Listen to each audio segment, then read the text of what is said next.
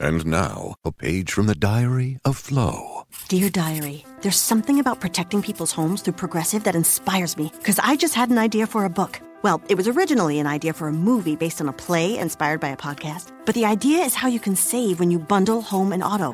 Hmm, might not be the best idea for a book. Save an average of 17% on car insurance when you bundle home and auto through Progressive. Maybe a radio commercial? Guess we'll never know. Progressive Casualty Insurance Company and affiliates. Discounts not available in all states or situations.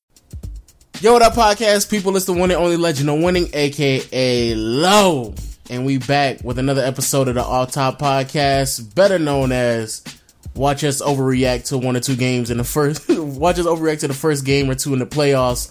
Shout out to my shout out to my co-host Agent Zero. Shout out to the people who watching us. Shout out to the Almighty Baller Podcast Network. Shout out to all the people out there who be hitting me up in my DMs telling me Agent don't know what Lo, I'm just introduce about. me, bro. You know what the people want to. Come on, man. Yo, Hey, yo, Air the side, the sidekick. Let them, let him hear what you guys say. Sidekick. he's- I'm right here, yo. What's up, man? It's the main character, Agent Zero. Let me You're get the not mic main- you're not closer the so main you guys. character. You're not the main I, character. we established this. So, Lo, the amount of emails I've been getting after the last podcast. you don't 'cause- get 'cause emails because 15 and 16 year olds don't send emails, Agent. I, well, they're sending. They made an email to send me. Like they, they're finding a way to send me these emails, bro. Because the first thing we talked about on the last podcast was you said that the Cavs were gonna have easy money with the Pacers, and I said, eh, you might be carried away, my guy. Like the season struggles aren't just forgotten because it's the postseason.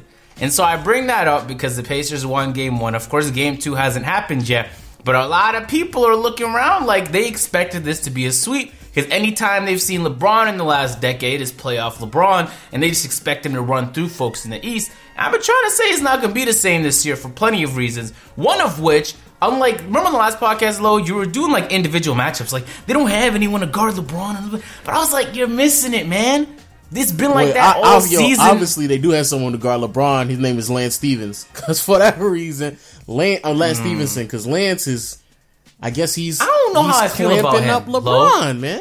Nah, cause keep this up. Like I was watching the game. I was watching Lance take ill-advised shots, occasionally turn it over. It's cool when there's momentum and he's the hype man. But there were moments where the Cavs were coming back, and I was like, "Yo, get Lance off the floor right now." And I don't know, man. I don't know if it has anything to do with Lance. It might just be straight Oladipo in that game. But I'm low. Here's the thing, bro. You like to do that a lot, where you you minimize everything to individual matchups, and then you say things like, "Yo, who's going to guard LeBron? They don't have anyone to pick him up." And like logically speaking, you're right. Like who would d him up on the Pacers? Like there's no one that could hold him.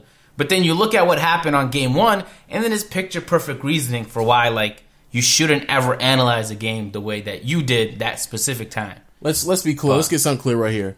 One, I'm not going to sit here and just allow you to talk to me like you know more about basketball than I do. So that's that's We one. know, we know I do. No, But no, no. But two, I I agree. But when it comes to LeBron, that's just a separate entity because he's such a great player that he can dictate, or normally he can dictate the outcome of the game because that's how great of an individual he is.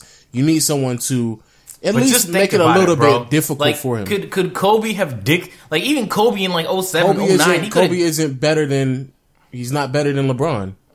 we'll get that's a t- different debate. Could Jordan just dictate Jordan lost in the playoffs too? Yeah, and because so I don't he, get why he because he couldn't individually just dictate a team if they had great That's the thing though. him. That's the thing. That's what I'm saying. So but they LeBron, had but they had great defenders on him and um, help defense.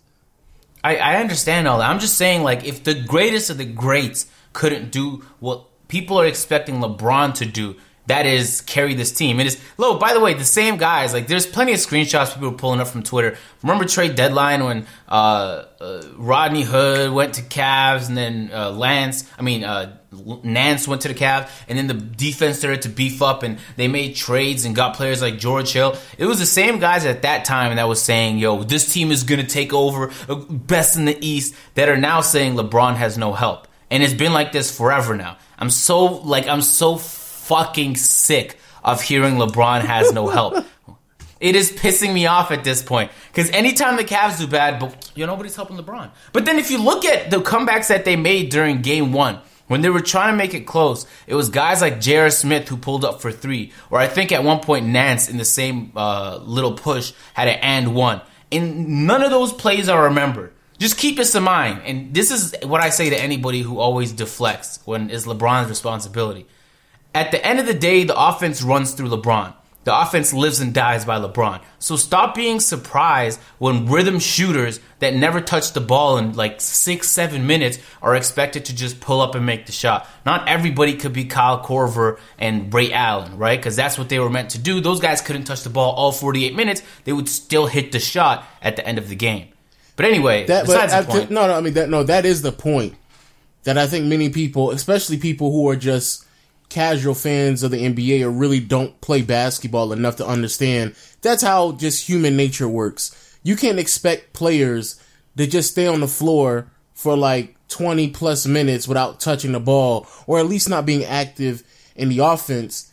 And then whenever the defense decides to collapse on LeBron, LeBron is just going to kick it out there. And like you said, they're going to be these cold blooded shooters such as Kyle Korver and Ray Allen. They're going to knock it down regardless if they've been on the bench for, for a majority of the game and they just come out for situation, um, shots or if they've been on the floor all game and really haven't been touching the ball at all. So you, you can't expect that from a Rodney Hood who has been inconsistent throughout his career. But the only reason why he was able to stay afloat in Utah is because they made him more active in the offense. And in Utah, he wasn't just the player that stood in the corner. As we clearly see with Quin Snyder, he has an offense that is set up and is predicated around ball movement and player movement. And because of that, Rodney Hood was able to do a little bit more than just stand in the corner and shoot. He handled the ball, he penetrated. But like you said, when it comes to the Cavs, the way that they've built that offense has really just been allow LeBron to handle the ball, create for others, and then we're going to move in that direction. And quite It's just honestly, it's bent to LeBron's will. It's everything about that offense flows through LeBron. And remember, like the Cavs are a fairly ISO heavy team compared to most teams in the NBA Lo. So OKC tried that in the past. That team broke up. Raptors tried that in the past. Even they switched up their offense. The Cavs are one of the only remaining teams that relies heavily on ISO. And somebody brought up on Twitter, Lo, it was a really good point, is that they lost the best, if not one of the best ISO players in the league in Kyrie Irving. And so when a team that focuses on running through LeBron and having that isolation dictate a lot of their momentum loses a player like Kyrie, yeah, it's going to hurt. And so they, they managed to come back 3 1 and win a championship. And so a lot of people were just like, all right, they could do it again. But you're forgetting like the pieces that they're missing that they didn't have, or the pieces that they added and how that helps benefit the team. And I just, there's a lot about this, the play style I don't like. And a lot of people pin it on coach and they're like, it's coach's fault.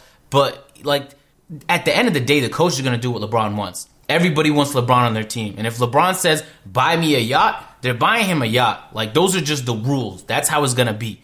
I hate the deflections piss me off. Like, just a little bit of responsibility. We can't just say, like, it was kind of LeBron's fault. I get that it looks like LeBron is just doing everything because he's always holding the ball. Of course, he's going to drop his buckets. His name is LeBron. He's kicking it to teammates. And there were moments where teammates missed wide open shots you would expect them to make. But, like, come on, man. Not even remote. Anyway, this is besides the point. I still think the Cavs are going to win that series.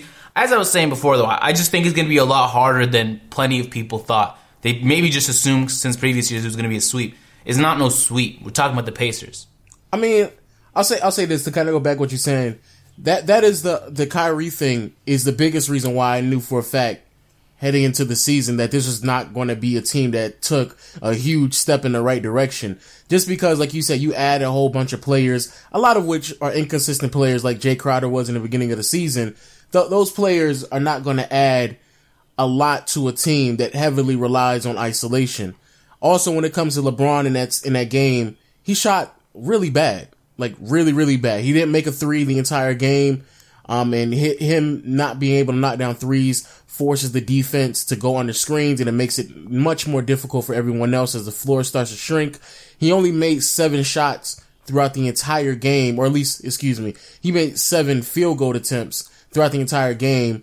Um, 10 of his points came from the free throw line. So when LeBron isn't making his shots, it makes it even more difficult for the, his team to get going. But the thing about the whole coaching thing, and I, to me, I'm more so lean on, on the fault of coaching because I feel like that is, that is obviously the, the problem with LeBron and he started his entire career that he hasn't really had a, a prominent offensive coach. Like who though? Who? Like at But, least but, Kobe I, but no, had but Phil I'll, Jackson, I'll, right? I'll, I'll say this though. I'll say this. The one thing that really does bother me though about the fans of LeBron is that a I don't really think they want him to have a, a prominent uh, offensive coach because if he if he had a coach that was one of the better coaches, his numbers would not look the same.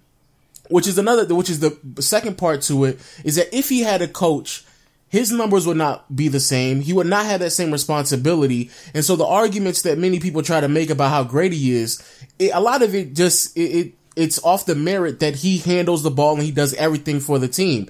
That's great. But if you're going to sit here and keep blaming coaching, if he did have a coach, then those numbers that you cling on to to make the argument that LeBron is the greatest of all time, they would not exist because he would have to play in a system, which would force him to sacrifice his numbers. However, he still doesn't, he, I mean, he doesn't have a great coach. I mean, that is something that is obvious. Ty Lue is just not, he's not one of the better coaches. And I would make an argument that he's, he's still, I mean, he was an assistant coach for a reason. I mean, interestingly enough, Lo, uh, there's some some of course there's coach rumblings in the NBA right now. It's a weird time to talk about it because everybody's focused about the playoffs. But if if you're first of all, Frank Vogel just recently got fired. Uh, if you're looking for a coach in the NBA, I'm saying either Frank Vogel or my guy Jerry Stackhouse. Look, I don't know if you pay attention to Jerry the G League at all. Stackhouse. I know he coaches Yo, for the your G League team. No, no, I no, no, no, no, no. But you should have seen the turnaround from the year he wasn't there to the year he was there. They ended up winning the G League championship. I know, I know, And- I, I know, man. I, I see it on NBA Reddit. I know, man. ever since he's been on the radar, people expected Toronto last year to drop Dwane Casey and pick up Jerry Stackhouse since he was doing so phenomenal. I, I believe he he's uh, he's had meetings with the Knicks and a couple other teams if I'm not mistaken. Uh, but he's de- he's not going to be in the G League much longer, right?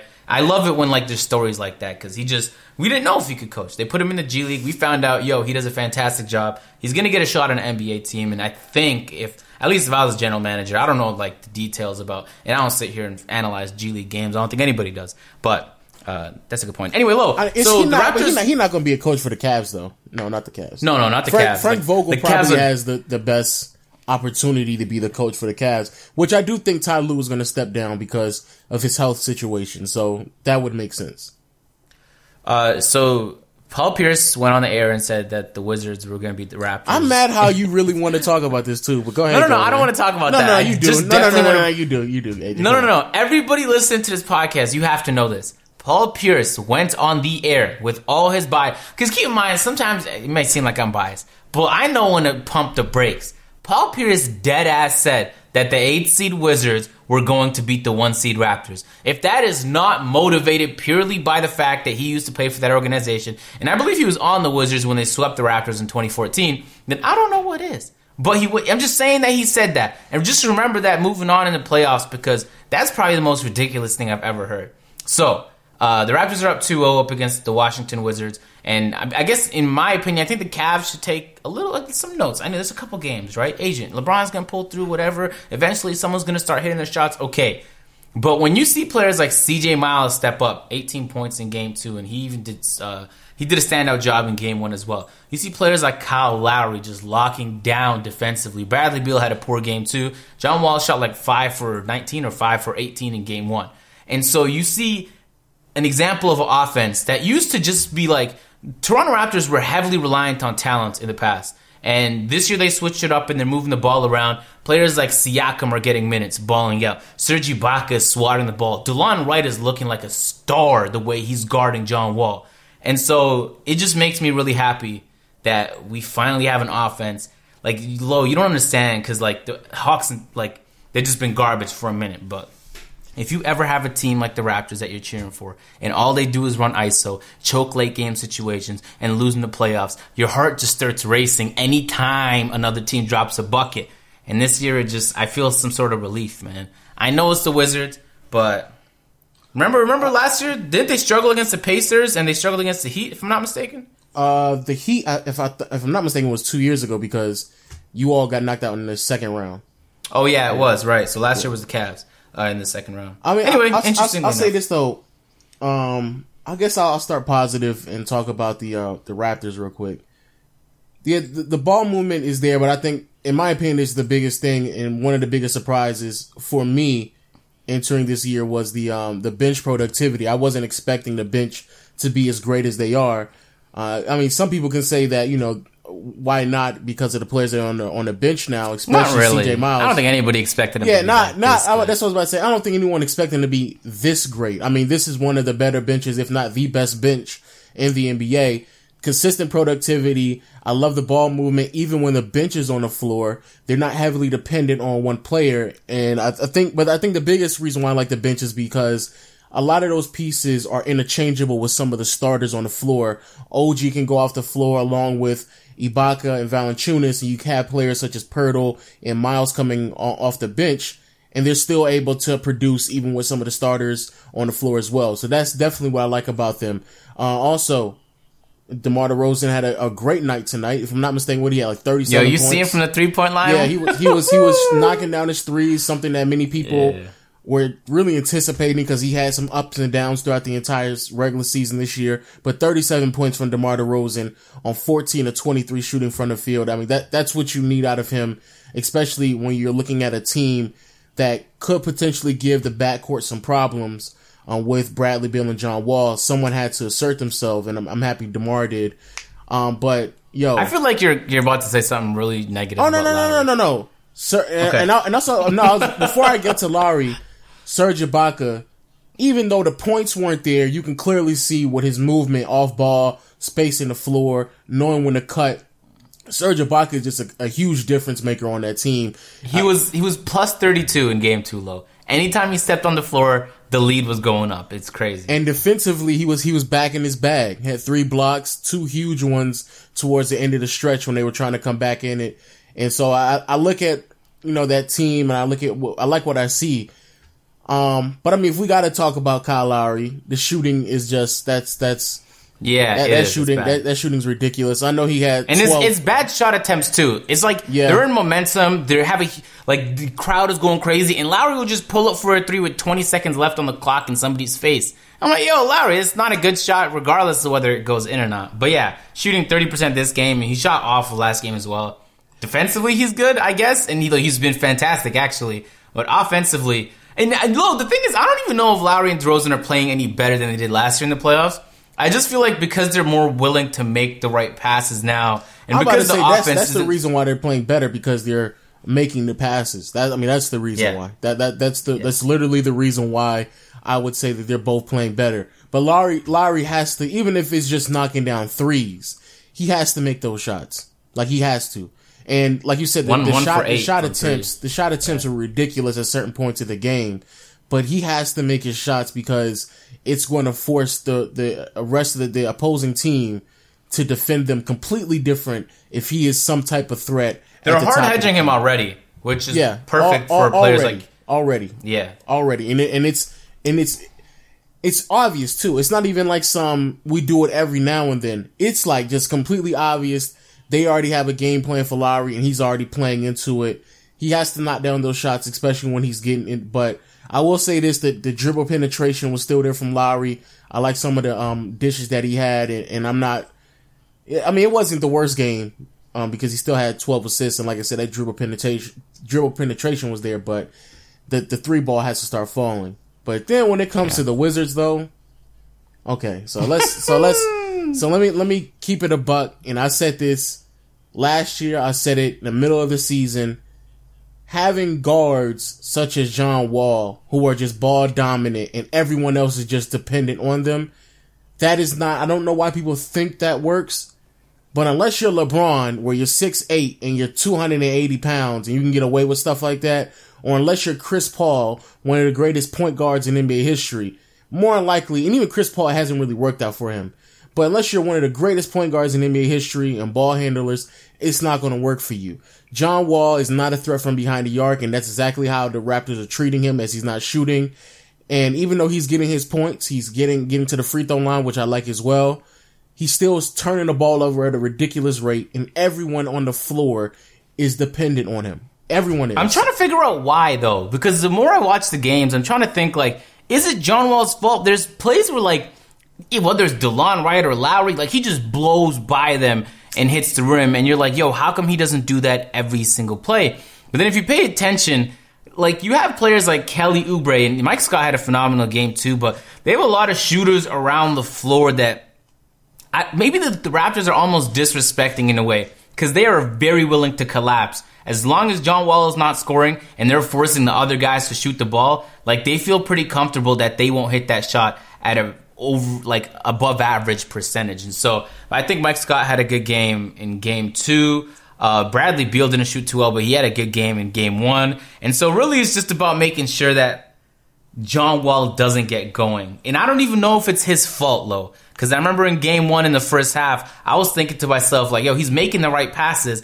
People aren't hitting them, or they're fumbling the ball when they catch it, or it's just something going wrong. And in the second half, of course, he was just diving into players, hoping to catch a foul call, and it wasn't working out. Like the refs just weren't blowing the whistle for him. I don't know if it's John Wall's fault, actually. I don't know whose fault it is. It might just be that the Wizards just aren't good enough as a team. I don't even No, know I- if we could I- pin it now- on John Wall. There is one link with the Wizards that is just completely weak. But before we get onto that, Is it I Kelly think- Oubre? I It's think- probably Kelly no, Oubre. No, no, no, no, no, no, no, no, no, no, absolutely not. I, I'll, I'll, I'll get into this man for a second. Uh, no, but it's, it's John. It's just the way that John Wall plays. And again, I understand when you look at his box score numbers, it looks fine. But the way that he plays, very similar to what we were just talking about LeBron. You cannot have it to where one player is dictating the shots and the looks that everyone gets. Like it's, I guess it's great to say that he has that ability to do so and down the stretch it would help you. But during the games, you have to get people more involved. You have to give them more touches. Obviously, we're not expecting Bradley Beal to have, you know, a, a terrible shooting night like he did tonight. But I, I can't sit here and, and just, I mean, I, I mean, I, it's fine what John Wall does, but there's just better ways for them to play. And the problem is that John Wall has never been expected to, nor do I even believe he can play the way that is needed, which is off ball movement, allowing other teammates to create for himself, being able to knock down the open jumper, catch and shoot. Those are things he can't do. So because of that, it forces them into the system that they're playing right now. But the weakest link with the Wizards is Mar- Gortat. is Marcin Gortat. Every every, That guy every is day of the week. cheeks Lo. Every he missed a wide week. open layup in game two. every day of the week is Marcin Gortat. That defense that he plays is trash. Like it's I, Very I I've never the pick and roll defense from Gortat is so bad it makes no sense. It is so and literally in game two, I'm looking at it right now, twelve minutes. Because they he couldn't be on the floor and it forced um what's the what's the coach name? Um Scott Brooks. Yes, Scotty Brooks. It forced him to go small, which gave um, Mike Scott way more minutes, and I wouldn't be surprised if they stuck with that lineup. Just put Morris at the five and put um, Mike Scott at the four and space out the floor a little bit more. Because on the pick and roll defense and spacing out the floor, he's not running to the rim with any type of energy whatsoever. The rebounds are not there either. So if you're not doing any of those things, you need to stay on the floor. I mean, stay on the bench, and we need to be looking for you to be traded next year because there's just no way that you're going to be on But this team. he's not because nobody wants. A, Then- like, what does Gortat have that any team would value? Like, the answer is nothing. In fact, that's very rhetorical. Interestingly enough, Lo, like you look at the the weak point in Gortat. After the first bit of the game, they barely even played him, subbed him out. I saw him bowl a wide open layup, and I immediately thought to myself, "Yo, who is more ass? Is it Gortat or Monroe?" And I had a fun laugh about Oh that no, by Mon- myself. Mon- Monroe is playing fine. G- Gortat is. I don't think so. I- will I'll say this: Uh, Gortat is at a point where he has to be a bench player now. He has to be because That's the he- thing. He can't be because who's stepping up? Is it Mahinmi or are they gonna run small and stretch? Well, and look, put, like, look, look, look. The fact Morris? that they pay Mahinmi that much money, it should be him. But I mean, Gortat at this stage of his career, because of his age, he's going to have to be a bench player, and he's going to have to bring some type of offensive energy coming off that bench. But him as a starter in today's NBA with the pick and rolls, the ball movement, especially with the Raptors, he's trash. Like he cannot, he cannot be on the floor longer than 15 minutes, and that is that's a massive problem for them. Yeah, and he misses wide open layups too. Uh, I feel bad for the Wizards. It feels like they have a, a, like the team is just you know when you get like a puzzle Lo and like you spill all the puzzle pieces on the floor and then like you try and find the corners. They haven't found the corners yet, Lo. Like they can't even So get you worried about saying, the are middle you of the. saying John Wall is not a cornerstone player? no, I'm saying like you you they found. Let's say like there's four corners to the puzzle. Okay. They found one corner. One the one corner is like bent and broken, is not working properly, and then the other two corners are just missing in action. In fact, half the puzzle isn't there anymore. You're working with like you're scraping at this point. They have players like Ty Lawson who, although he shot decent from three, like a spot up shooter, anytime he was handling the ball, trying to penetrate, you just knew it wasn't going to end out well, right? And there was a couple times where I was just thinking to myself, why is Ty Lawson getting this many minutes? And then you would see players like Bradley Beal come on the floor, and you'd be like, yo, it's Bradley Beal. He's going to shoot fantastic, and eventually the Wizards are going to get back in the game. They made it close a couple times, and they made runs where, like, I think it was as low as seven uh, early in the fourth quarter. And then, like, Beal begins to miss his shots. He shot one for five from three and three for 11 on the game. And you're just thinking to yourself, like, damn, like, what could these guys do? Who do they sub in to help make this comeback a reality? Because anytime they even get remotely close, DeRozan's shooting an and one three, and then CJ Miles is doing a 363 pointer from the like 28 feet away, and is right back to 13 point game. And it's I don't know. I feel like they're missing a lot. They got to go back to the drawing board for sure, for sure. And I, I just know if my name is John Wall, I'm gonna start asking some serious questions about how they can build around me. It's been too long. This team's like the John Wall and Beal have been on that team for too long to not have built pieces around them that makes more sense. You got players like Otto Porter, and he's been great, but Markieff Morris has even actually been solid. But you got to do a better job than that, man. You got to draft better talent. You got to trade and get some gems. Like you see so many teams doing it, Lo. Like the Raptors are going 11 deep in the bench on the in the playoffs, and that's because they have the depth that allows for that. You look at teams like uh, the Wizards, and it just looks like you're scraping at this point. I don't know, man. I, I, I feel bad for the fans, bro. They deserve better. I remember all the hype and all the promise and opportunity when John Wall was originally drafted. Everybody was going crazy that this team was going to be great in a few years, and it's been way more than a few years, and this team is still incredibly mediocre. Well, I'll, I'll end. I don't know. I'll end on this note right here. I think the the Wizards made a, a really really huge mistake. The um, I guess it was almost like a a summer or two when they were kind of expecting. I don't I don't know if they were expecting for KD to come, but they were at least anticipating the idea that oh, KD yeah, was going to be. About that. And and so when that happened, they made moves such as bringing Scott Brooks, such as space out the um uh, at least give some room in the cap, space out that that cap a little bit, and they overlooked a lot of pieces and once they weren't able to get KD, then they were forced to pay Otto Porter that ridiculous price without giving him some type of compensation the season before. Cause I think, I think it was on the table that Otto Porter would have signed, um, a smaller offer. But once he had recognized that they had ran out of yeah. options, then they had, they had no other choice but to pay him the amount of money they need to be paid. So, I mean, I'm, that thing to me, that was the biggest mistake. And I think Scott Brooks is he's a he's a fine coach, but he's not one of the better. Is he? He's not one of the better coach. He's not he's not a good enough coach um in the NBA right now. Like he's he's just not. I think I think he might be a Actually, I don't want to blame. I think it's more management than coach. You're right. Yeah, it's definitely more management. Yeah, it's definitely more management.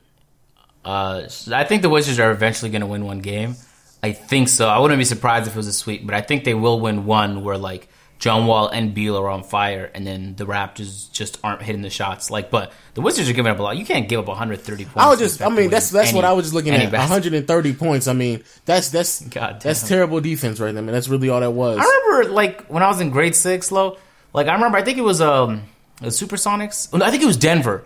They had a game where they dropped 148 points, bro. When I tell you everybody was talking about it, you couldn't run into a convo where people weren't talking about how a team dropped 148 points.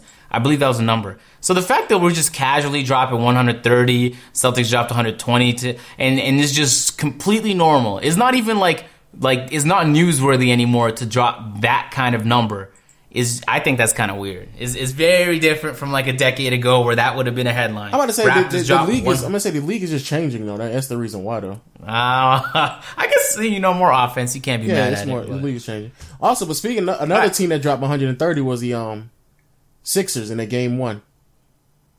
What do you think about the Sixers, man? And, yeah, one game. Nah, Twitter I, I, is. I am going to talk about this because I'm gonna get in my bag real quick because I've been getting people hitting me up on Twitter about, oh, you're hating on Miami.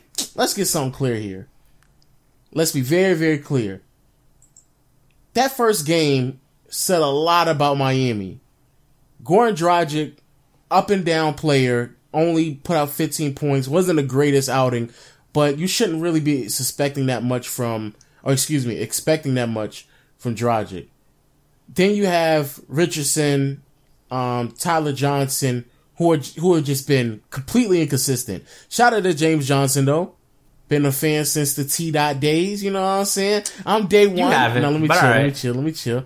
But yeah, he he's been he's been fine. He's actually been great. And then they put Kelly Olynyk in there to space out the floor. He's also been fine as well.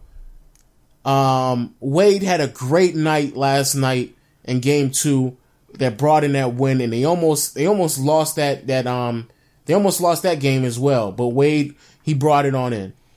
He did it in 25 minutes too, which is Which is think about. ridiculous and on crazy efficiency and I think he only made one three pointer. That that was ridiculous. But my man Whiteside, let's get something completely clear here. Because there were a few people who hitting hitting me up on Twitter. This is no hate to Prince Prince Prodigy. No no hate on you, my man. I know you are a Heat fan.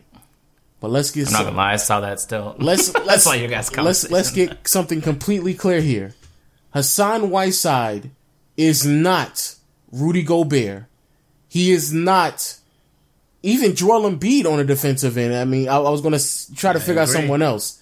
Hassan Whiteside is someone who records blocks because of help defense. And casual fans, they look at blocks and they think that that translates to elite level defense when there's multiple other big men in today's NBA who are better defenders. Hassan Whiteside on the pick and roll is trash. Hassan Whiteside when it comes to running and crashing uh, off of uh, pick and roll on the offensive end is also bad. Hassan Whiteside laterally, when he moves, there is no movement. Hassan Whiteside complains every single time they don't throw him the ball in the post. And then as soon as they throw him the ball in the post, he airballs a hook shot with someone who is like two to three inches smaller than him. I'm telling you right now, because apparently Joel Embiid, he, he's upset that he's not getting his playing time, and rightfully so.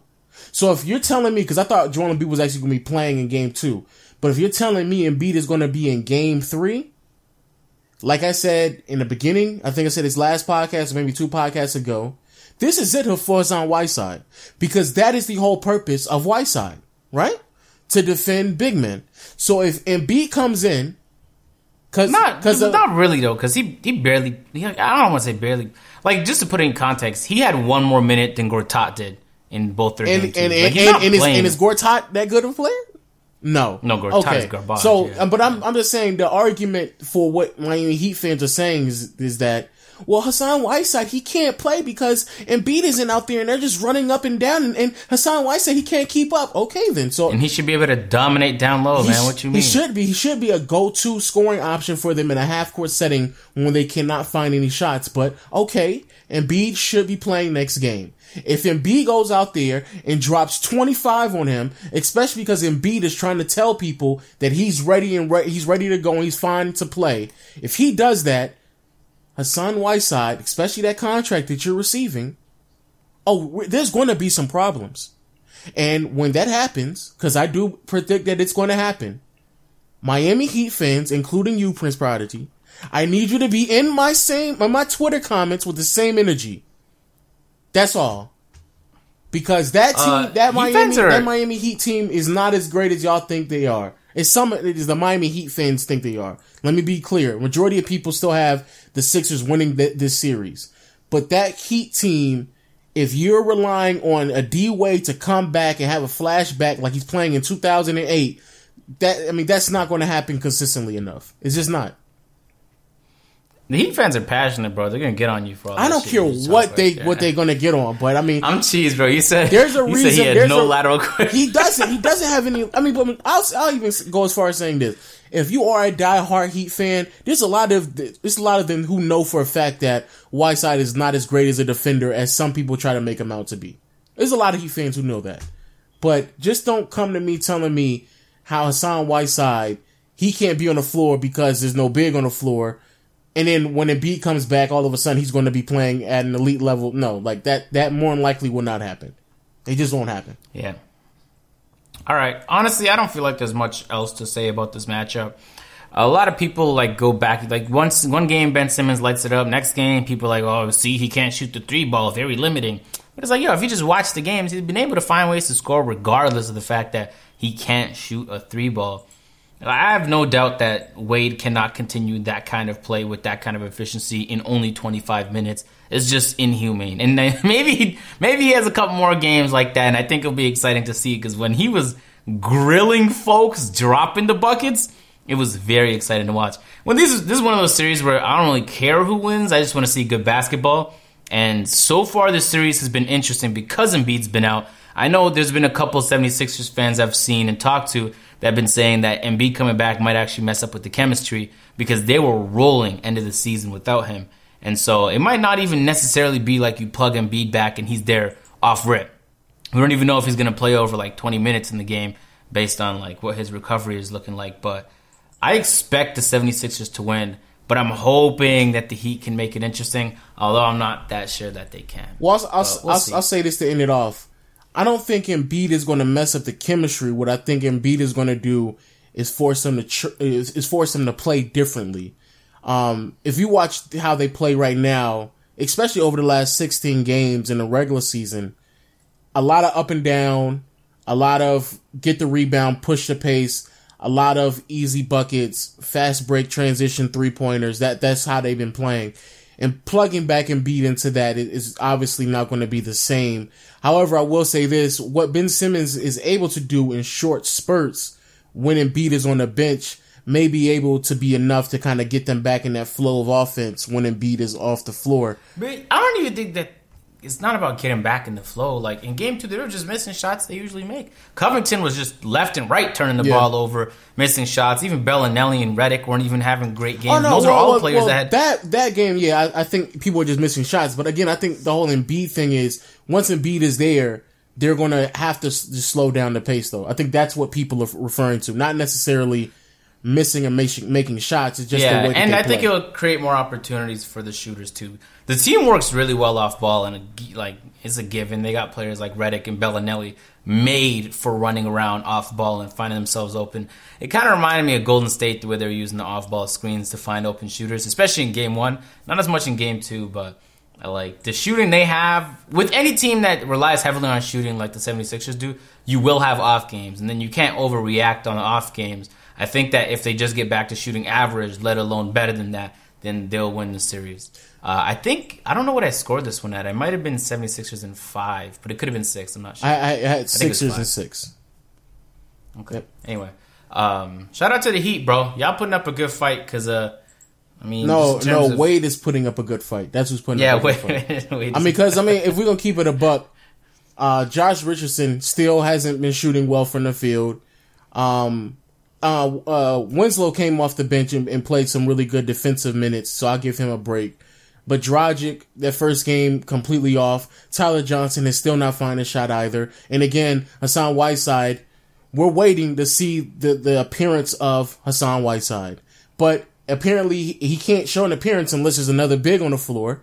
So now he now he's going to have the ability to not only guard another big, but arguably you the best big in the NBA. That, Go ahead, go. Like when Gortat went off and they were like Wizards running small, Jonas was eating food. Like if you're a big man and, and Jonas isn't even like a phenomenal offense, he's just good on. He's not great. He's just good.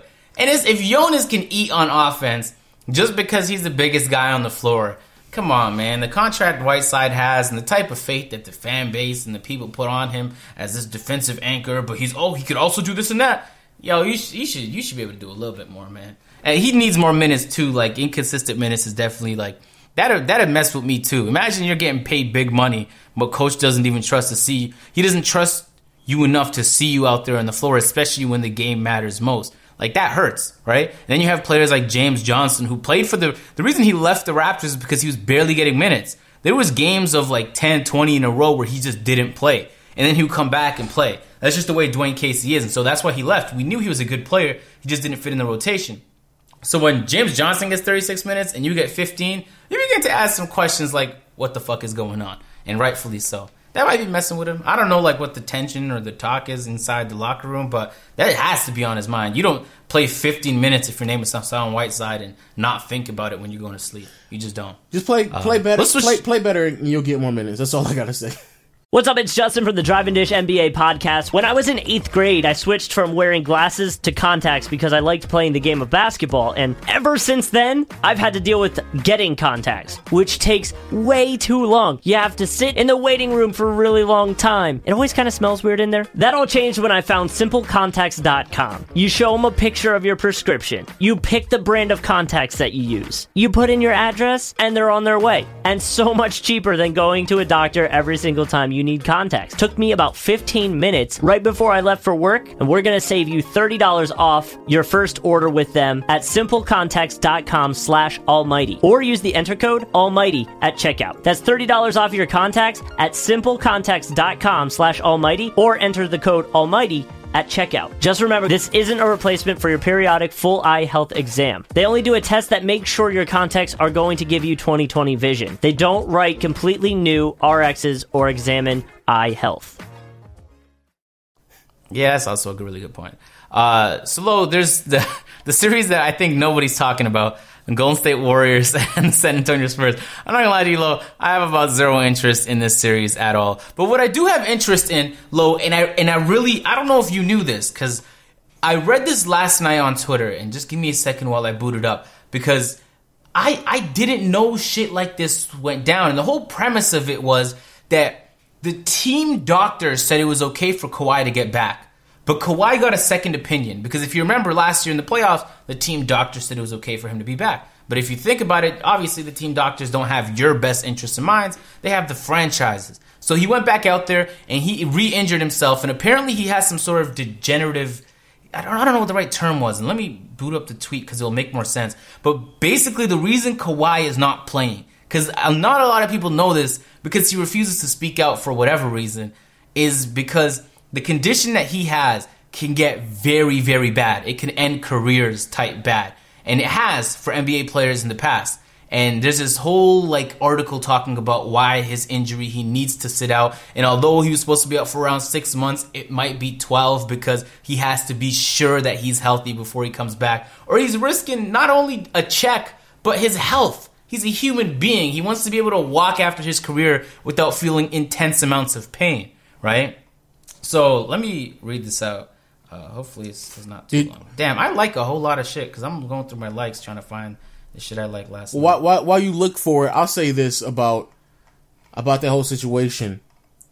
A part of me is a huge believer of if the uh, if if the player feels as if like he's unable to play, he knows his body more than the coaches does, more than the staff does. And this is a player in Kawhi who came back during the regular season, played nine games, and it just wasn't working. Like it just wasn't, he wasn't feeling right. So there's no need to, as, as Mirotic knocks down one of the coldest threes I've seen in a while with no beard face as, um, as Kawhi, if he, if he doesn't feel 100%, I wouldn't force it. Uh, I thoroughly understand the situation that the, the uh, Spurs are in though, the Spurs in a situation where Tony Parker and Manu, they're still coming back, trying to compete, um, trying to convince LaMarcus Aldridge that this is the team that he wants to be on. And they're kind of developing some young talent and they feel as if they're deep enough to really compete with a few teams. But obviously missing Kawhi, he's just so great. He's so great of a player that regardless of the coaching, regardless of the, the bench depth, regardless of who they have on their team, you need someone like that on your roster to play. And so I get, I get it from their perspective as well. But I, I think the one thing that, that is really bothering me with this whole situation is that, um, I just don't understand why the Spurs organization isn't more acceptance of accepting, excuse me, of what exactly is going on with Kawhi, as if they're in a situation to really contend. I think it's it's because of this, uh, and I, I pulled it up. Kawhi apparently has, and this is of course not going to be verified because Kawhi will never come out and say it. But he's unhappy with the Spurs organization because he feels that the doctors were trying to rush him back for the team's success. And these are the same doctors that okayed him last year and forced his re-injury. And apparently, this wasn't the first time that doctors okayed uh, Kawhi Leonard and he got he ended up getting re-injured or just re irritating an area that was previously hurt. And this happens apparently more often than not, which I don't even know this is a thing. uh, where doctors say it's okay to go in and a player gets re-injured because they did it too early. And it happens especially in football. Players do not give a fuck about their health, where like they'll get hit and you guarantee they have a concussion, but they'll lie to the doctor to try and get back into the game. And it's like, yo, this is your health, man. You hear about all these diseases, and then it's so many NFL players are now retiring early. And so I think this is just one of those situations where Kawhi is trying to avoid that. Uh, so apparently, uh, this is what they said: the setbacks have the setbacks he had are directly related to attempting to rush him back too quickly with inappropriate rehab, even if he is feeling good, leading to further tendonitis and extending the timeline. So a lot of the reason why he doesn't want to be out there and the reason he lost trust in the organization, the reason he's not there at the games, and Gregg Pop, of course, voiced his disappointment with Kawhi saying he should be with the team and make more of an effort, even if he can't play in the games. It might, and it's seeming like just based on everything we're hearing, and at at some point Kawhi is gonna have to speak out about it, that he might be done playing for that organization, especially considering that Gregg Pop might be too this year or whether it's next or whatever the situation is with him. And it's it's it's very unfortunate because in an attempt for short term success, you rush a guy like Kawhi back, and now you might have just hurt your franchise severely because your franchise player now is unsure about his future with your organization, and it's your fault. And there was there was more to it. And he mentioned players like Grant Hill and how a similar thing has happened where he came back and then, but like I didn't know that happened in the NBA Lo, and I don't think a lot of people knew that that happens where they just because a lot of people's reasoning for why Kawhi should be playing is that the doctors okayed him. If the doctors okayed him, he should be good to go, but he wasn't, and that's part of the reason why he he uh, got re-injured, and that's what this season is all about, which is crazy. It blew my mind last night, man. I'll, I'll say this: um, two things, and I'll, I'll be I'll be kind of done with this topic. You brought it up earlier in the season. We were doing a podcast about Popovich leaving, and I think again that is a story that many people are not talking about. That this could possibly be Popovich's last year coaching in the league, and if Popovich leaves, and then we're still talking about a situation where Kawhi is uncertain of his future with the with the team, uh, an organization that is arguably the best ran organization in all of sports over the last two decades could potentially take a huge hit this offseason. A, a huge hit. Like a, a Massive. ma- yeah, massive hit. And when you're looking at how that team has been built, unlike times of past where they've really brought in some talented pieces and deep in, in the late first round or in the second round, they haven't really done that. And so it's really just Lamarcus Kawhi, and not to disrespect anyone else on that team, but I mean, everyone at this point in their careers, they are role players. What? Rudy Gay is a role Yes, player? Yes, Rudy Gay is a role player.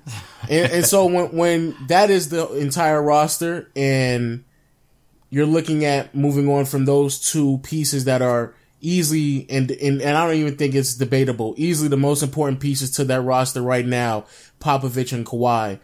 That is something that's that's very appalling moving forward. And the second Very the second thing is the reason why we're not talking about the series is because it's very obvious that um who's yeah, the, the Warriors are going to win. Kawhi, I mean not Kawhi. Klay had a, a phenomenal outing. Um, Very good. a ridiculously great outing, uh, game two, and so did Durant. They came back and won a game that uh, they should have won anyway. Um, but I don't. I mean, I just don't see how. What is look? What is wrong with people believing that just because Curry is out, that the Spur, like the the Warriors were going to struggle? Like because what planet because do you for, what, live on? for whatever reason, people don't comprehend when a team has been to the NBA Finals for three consecutive seasons and they're trying to make it to their fourth appearance. The, the stuff that happens in a regular season, they don't really care. I mean, they they just they, they just don't care at all. And and come to find out, finishing second in the uh in the conference might have actually been the best situation to be in because you're playing a, San Antonio Spurs team without Kawhi, and in the second round you're going to face a team either the Portland Trailblazers or the Pelicans, but you still get to avoid OKC until the until the conference finals if they make it that far, and you get to avoid a Minnesota Timberwolves team that might have been able, well, that's definitely more talented in my opinion right now than the Spurs are. So you get to avoid some of the, the, the tougher competition in the in the playoffs. So that's fine. I don't know why people made a big deal about that. Who who really cares about the regular season? Like, no, and if the they thing had that, oh, Kevin Durant, I'm sorry to cut you out too. The, that is enough, the- right? That is enough to win that series. Exactly. Just Kevin Durant. The thing that really pisses me off though is like LeBron coasts every single year in the regular season, and every single year, just like this year, everybody's saying, "Ah, just wait, he'll turn it on in the regular in the in the postseason." But out of nowhere, a team that has Klay Thompson, Anthony Davis, all these pieces, all of a sudden they don't What? know. I mean, not Anthony Davis, um, Klay Thompson, Draymond Green, and Kevin Durant. A team with all of those pieces, all of a sudden, I don't know, man. I don't know how they're going to favor in the first round. Fuck out of here. Shut the hell up. So, yo, Lo, before we move on, I want to read this out. This was posted by a Reddit user. Y'all know it's Reddit, so it's not verifiable, but it was interesting, and I actually checked up on it, and, and it seems to check out. He said, and I quote, Lo, if you mismanage degenerative tendinopathy, I might be saying that wrong. I'm not a doctor. It sounds like you. It sounds like you are. It sounds like you are, but you can go ahead and go. Cause, Well, it's- 'cause I'm- whatever. I'm gonna tell you right it's now. I definitely would have um, not said that correctly. ten- tendinop- tendinopathy. Okay, I'm gonna say it like that. If you mismanage degenerative tendinopathy in an NBA player, especially quadriceps, listen, whatever. I'll skip that part. You can have very bad things. An example of this is Blake Griffin, a quad injury that kept Blake sidelined the majority of the 15-16 season and playoffs was degenerative tendinopathy of the quadriceps that was mismanaged and led to a partial rupture of his quadriceps tendon. Even rehabbing this injury, Blake has lost some of his explosiveness and is still at a very high risk to re-injure that tendon. Because keep like tendons, there's not uh, as much blood flowing through them. I had one exercise science class, so I know this. So anytime that there's a tear, let alone like a, a serious a serious tear, or it's completely gone, it's it's very difficult. You first of all, you'll never be back to the way you were. Second of all, it takes a long time to regen. And he's saying that you're still, even when it does, at a high risk of re-injuring it. And so that explains why ever since uh, uh, Dwight Howard's first shoulder injury, uh, he's just been getting more and more shoulder injuries. We know this; it's not new news, but I didn't know Blake Griffin was one of the cases of a player who was mismanaged, and as a result, has uh, his career's kind of, I guess, not taken off as the way you'd like to expect. And he's still explosive, we know that, but he's not. He's not like once he, we know, y'all get what I'm trying to say. Anyway, What a face. that was that was a really good that was a really good comparison. Lo, uh, I want to switch topics at this point and talk about a different team, man. Can Uh, we, can we talk about can we Utah talk about- Jazz? No, no, no, no, no. We got to talk about this. This trail. Please let me- No, no, no. The Trailblazers. We got to talk about. I don't want to talk No, about that they series. just they literally just lost again. They just dropped two games at home. Oh, the- the game finished? It's done. The Blazers Oh, just damn. lost two games at home, and They're about to and be- um, I'm gonna tell you right now, Damian Lillard, you looking kind of suspect right now, my guy. The the guy that's been talking the entire season, the guy who keeps saying that I'm underrated and y'all sleeping on me. Just wait to the playoffs. and and and Dame Dame is my guy. Let's be hundred percent clear here. I He don't sound like your guy I right rock now, with man. Dame the wrong way, but Dame, you What? looking crazy. And so C- CJ has been up and down too, but Dame, you looking real crazy.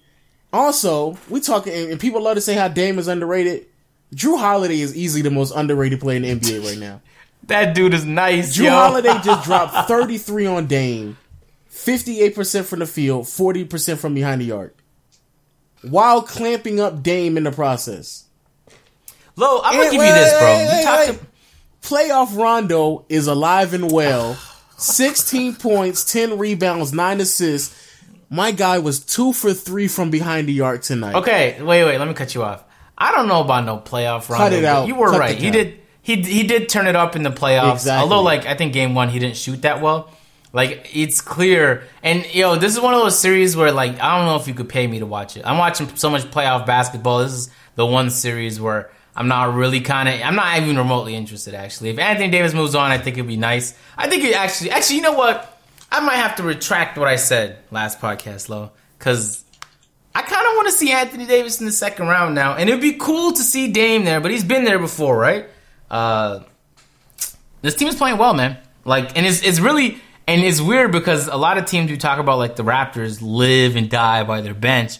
When I tell you this team is top heavy, they are fully relying on their starters to help get the W. But the thing is, I mean, this, the same thing can be said about the Pelicans. I mean, literally these these games that I'm no, look- I'm, I'm talking about the Pelicans right now. Okay, okay. Well, I mean, Port- Yeah, Portland yeah. the same way as well. But like Okay. literally, if Dame just played well tonight, they would have won this game. That's, I mean, that's tough. don't, well, I don't know if it's that simple. You just you did one of those things where you just pointed out one variable and then blamed it for Look, the man. result of the entire game. CJ twenty two points, three for eight from behind the arc. Field goal percentage wasn't a great, but he, he, he attempted a lot of threes. Nurkic thirteen points, could have grabbed more rebounds, and but defensively he held his own. This this game, um, AD didn't go off the same way he did last game. Aminu fourteen points, four for six from behind the arc. My man Evan Turner was straight trash, though. I will give you that. I mean, but I mean, He's wait wait wait. He's trash every game. Really quickly, we need to very like let's just establish Evan Turner is one of the most disappointing players I've seen in a very long time. I remember when he had potential at one point. I don't know how he still gets the minutes he does on the teams he does because he never performs ever. In fact, let me pull up his stats. I'm so curious how he did on the season. Oh, tonight he he tonight he had a- a Jeff Green game. Oh for oh, oh, oh for oh for Is that what we're yeah. calling it now? What Jeff Green did in that game one that was ridiculous. He, went oh for six from the Lo. field, bro. Oh, actually, he's not bad. He shot 44% from the field, 31% from three. Not bad. All right, whatever. I take eight points per game, whatever. Uh, But so yo, I don't want to talk yo, about the uh, no, no, no. But it's, it's just that I'll say okay. Let's- you don't want to talk, but I, I actually want to wrap it up like this real quick. All right, cool. Dame, you got to show up. This man played forty minutes tonight, seventeen points. That's that's just un- unacceptable. That makes absolutely no sense. Before you do that, like AD played like 40 minutes and he got what was it 22 points? Yeah, but he was he was well. Okay, here let me uh, let me be clear because I want to k- keep this really consistent with how I judge and critique players. Um, if you're if you're not going to be on the floor playing defense like Dame does, you need to be playing offense at an elite level, especially if you're playing forty minutes. But on the, on the right. flip side, I agree with I'll, I'll give AD a pass if he's not scoring that much because the way that he plays defense. You know, he's an elite level defender. So I give them a pass. But when I was watching the game as we was having, you know, the pod, the first part of the pod, the whole system, the the whole way that the Pelicans played was, you know, anybody else can score outside of Dame and CJ, and even the shots that Dame was taking was just complete trash. And, and Dame just has to play better. There's no doubt about that in my mind. Um, Mirotic has been great for this team, and it was a huge pickup for the Pelicans. I I got to give them a lot of props for that right there. And um, when it comes to uh, um Rondo, man, them entry passes that he has is oh my goodness, is butter. This man AD just runs down the court, post up, and this man um Rondo is literally passing him the ball in the post, entry passes from across the court, from the half court line to the post. It's like it's re- it's ridiculous how great of a passer Rondo is. So I'm I've been sleeping on Rondo. I'm not gonna lie. It's time for me to wake up. But this man, Jrue Holiday, man, you telling me Jrue, Jrue Holiday, low key, all defensive team. Jrue Holiday needs to make an all defensive team, especially because so many players have been injured this year who normally would make it. But Jrue Holiday, man, he might need to make that all defensive team. But yo, 33 points in 38 minutes. Woo!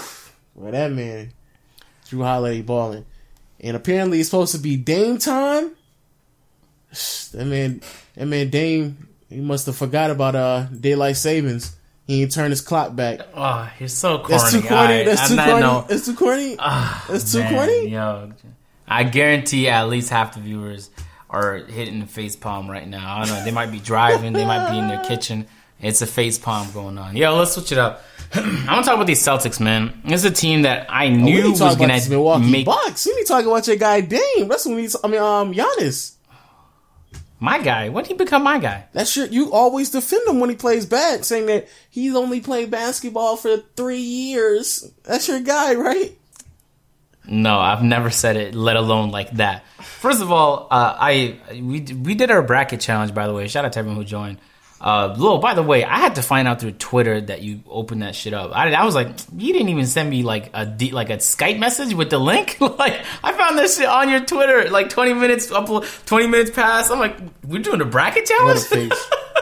besides the point, I had Boston winning in five, and I was I was being kind of generous with the five because a lot of guys that like would never watch the games look at on paper and think, hey, Kyrie's gone, dealing with injuries. Of course, uh, Hayward's not there. Oh, this should be easy work for the Milwaukee Bucks since they're healthy. They have Jabari back now. Khris, by the way, Khris Middleton all of a sudden was just hooping, uh, especially that massive shot he had in, in game one. But the Boston Celtics, like I'm saying, bro, Brad Stevens is like a I don't know what he's doing behind the scenes, but it's a mix of like Jaylen Brown stepping up, Terry Rozier Rozier is like he's like Kyrie 2.0, my guy. When I tell you he's hooping, he he's no fear Lo. I've I've never seen anything like it. Just pulling up for the big shots. Granted, in game one, he gave I believe it was Brogdon uh, what I think was a game tying shot, and it was like just a blown coverage of him playing too much help when he shouldn't have. He made up for it by hitting the shots when he needed to hit the shots to help win game one. Bro, it's incredibly fantastic to see young players on the Celtics, a team that I dislike, but they have exciting players on there, and they're making it work even with all the injuries on that team. Uh, first of all, Lo, what did you have the Celtics winning by? Because I can't imagine you had the Bucks. No, I had. I no no no no. I had the Bucks winning the series. What? I, I had the Bucks winning. I think it was either six, Ah, either go ahead, y'all. either, Send me either- those either- either emails. six, either six or seven games. Um, Send me those emails. go ahead, go, go ahead, and go ahead just finish what you're gonna say though. Go ahead, and finish what you're Call say. me agent00 at gmail.com. You can send me any kind of email reminding me that Lo doesn't know what he's talking about. How could you ever believe the Bucks would win? In, in what because, continent? because Kyrie's out, Marcus Smart is out. but did you watch? Did you watch the end of the season for the Celtics with Kyrie out? that's regular. just- that's it just- regular season. I get that, but it's if if that was proof that these guys can score without him. They dropped 120 No, they, points they were they, without. they, were they were barely scoring without him. I don't know what games. You no, but you know they have depth, right? So what, I don't know how you could bet against the Celtics in this situation. Lo, I can't believe you did that. Actually, that that's like and, and, like Horford sits out, but then Jaylen Brown is Jayson Tatum is stepping. Like they have so much guys that could just put in work. I Yeah, they, they weren't. I'm, I'm, I'm looking at it right now. In, in the last like few months in this regular season, first of all, even throughout the entire season, they were a below average offensive team. Offense was not their strong suit. It was the defensive side where they were uh, playing at an elite level. They they finished first in the NBA in defense. But uh, okay, t- so what what was the reason why? Are you saying that the reason why you picked the Celtics? Be- Because when Kyrie got injured, I immediately thought to myself, who's going to run that offense? So then I, I got curious. I started to watch the games. And then you saw a player like Terry Rozier just bawling. And previously, remember, there was a moment, I believe a couple years ago, where I thought he was going to get cut from the roster. And he was very, very low. Might have been the 13th man. Uh, he was there with another uh, shooter. I forgot what his name was. It might have been RJ Hunter. And I thought to myself, like, I don't even know why they still have him on the roster.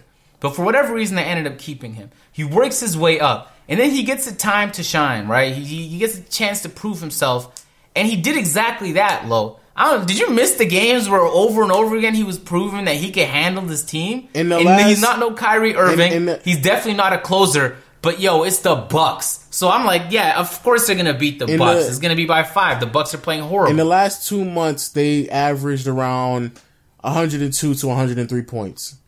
They were not. I Right. mean, scoring wise, they. I mean, even with Terry Rozier playing better, that team still wasn't one of the better teams in the NBA scoring wise. And even because I'm about to look at what Terry Rozier was doing in his last 20 some games. Let me see real quick. In the last 20, let's just say 22 games. Jesus, in the last 22, It's low. You're you're looking at no, I'm just saying the last 22 games is not like Terry Rozier 14 point score. So it's not like he was doing that. He had a few nights here and there where he was playing great, but he also had games where he was shooting well under, under uh, well below 40%. And those which are, is and those which are, is expected. okay. So what, what, what, I'm, what I'm saying is just because Terry Rozier is starting to be a consistent starter. But it's not just him though. Who else It's not just it? him. He's just the one that. It's not like it's But not the like, it's thing not like is- is- Tatum was playing all that great in the second half of the season. Jaylen Brown, you can okay, you can give me that. Jaylen Brown was. Yeah, J- sure. Jaylen Brown, I'll, I'll give you that. But I just assume. But no, this is the this is the thing. At the end of the day, the Bucks were coming in rusty. Like, and I don't know what it is about that team. Somebody has to really break it down and find the reason. But they're not playing well. And you're looking at the best defensive team in the NBA going up against a team offensively who still doesn't know how to consistently get buckets. They go on on runs where they just don't score buckets for minutes on end. And it happens consistently. And so, of course, the defense is going to be there. And the question is the offense. A lot like actually the Utah Jazz, where you know defensively they'll be straight, but can they score on offense? And the answer is yes. It'd be one thing if they were playing the Raptors or the Cavs, but they're going up against the Bucks, Lo. How could you bet against like Jesus, man? God damn it, yo! I can't believe you. This did man, this shit. uh, That's the all right, L let me so let me let me let me explain let me explain um why I Go went, ahead, why I went try with it. them. I went with them because a um Kyrie being out, along with the fact that Marcus Smart is out, and along with the fact that even in, before the season, I mean series began, it wasn't clear how many games that Terry Rozier was going to play because he was in and out of the lineup as well. So I wasn't 100% sure what they were going to walk in with. But even with those injuries with a Marcus Smart and Kyrie Irving, if we're just talking about strictly talent, it heavily favored the um the Milwaukee No, it Bucks. didn't. No, it did. No, it didn't. Milwaukee. Because aside from Giannis, who? Chris, Middleton? Chris, Khris Middleton's playing fine. Eric Bledsoe? Yeah, Eric, yeah, Chris. Well, one, Khris Middleton's playing fine this series, so it's not like it's crazy to believe that a, a team with Giannis, Khris Middleton, Eric Bledsoe coming off the bench, Brogdon, and Jabari Parker.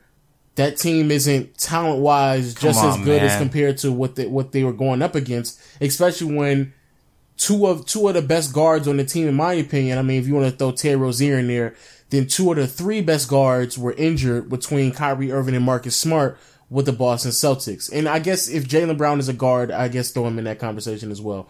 But that I mean, that was just my thought process. That even though coaching wise, it heavily favors the Celtics, and even You're the, execution Lo, wise, you're the guy who says like players like Jae Crowder come from the Celtics and they don't play as well because they're not running in that system. You knew that a lot of know, these guys I know, on the I know, but just, benefit just because from. just because it, you you can coach a team to wherever they need to be coached, and I get that part. But when you're just talking about strictly talent, we're talking about talent because it's so much. Why? Talent, Why are you judging based because, off because talent? it- there's, I mean, Giannis is supposed to be that great of a player.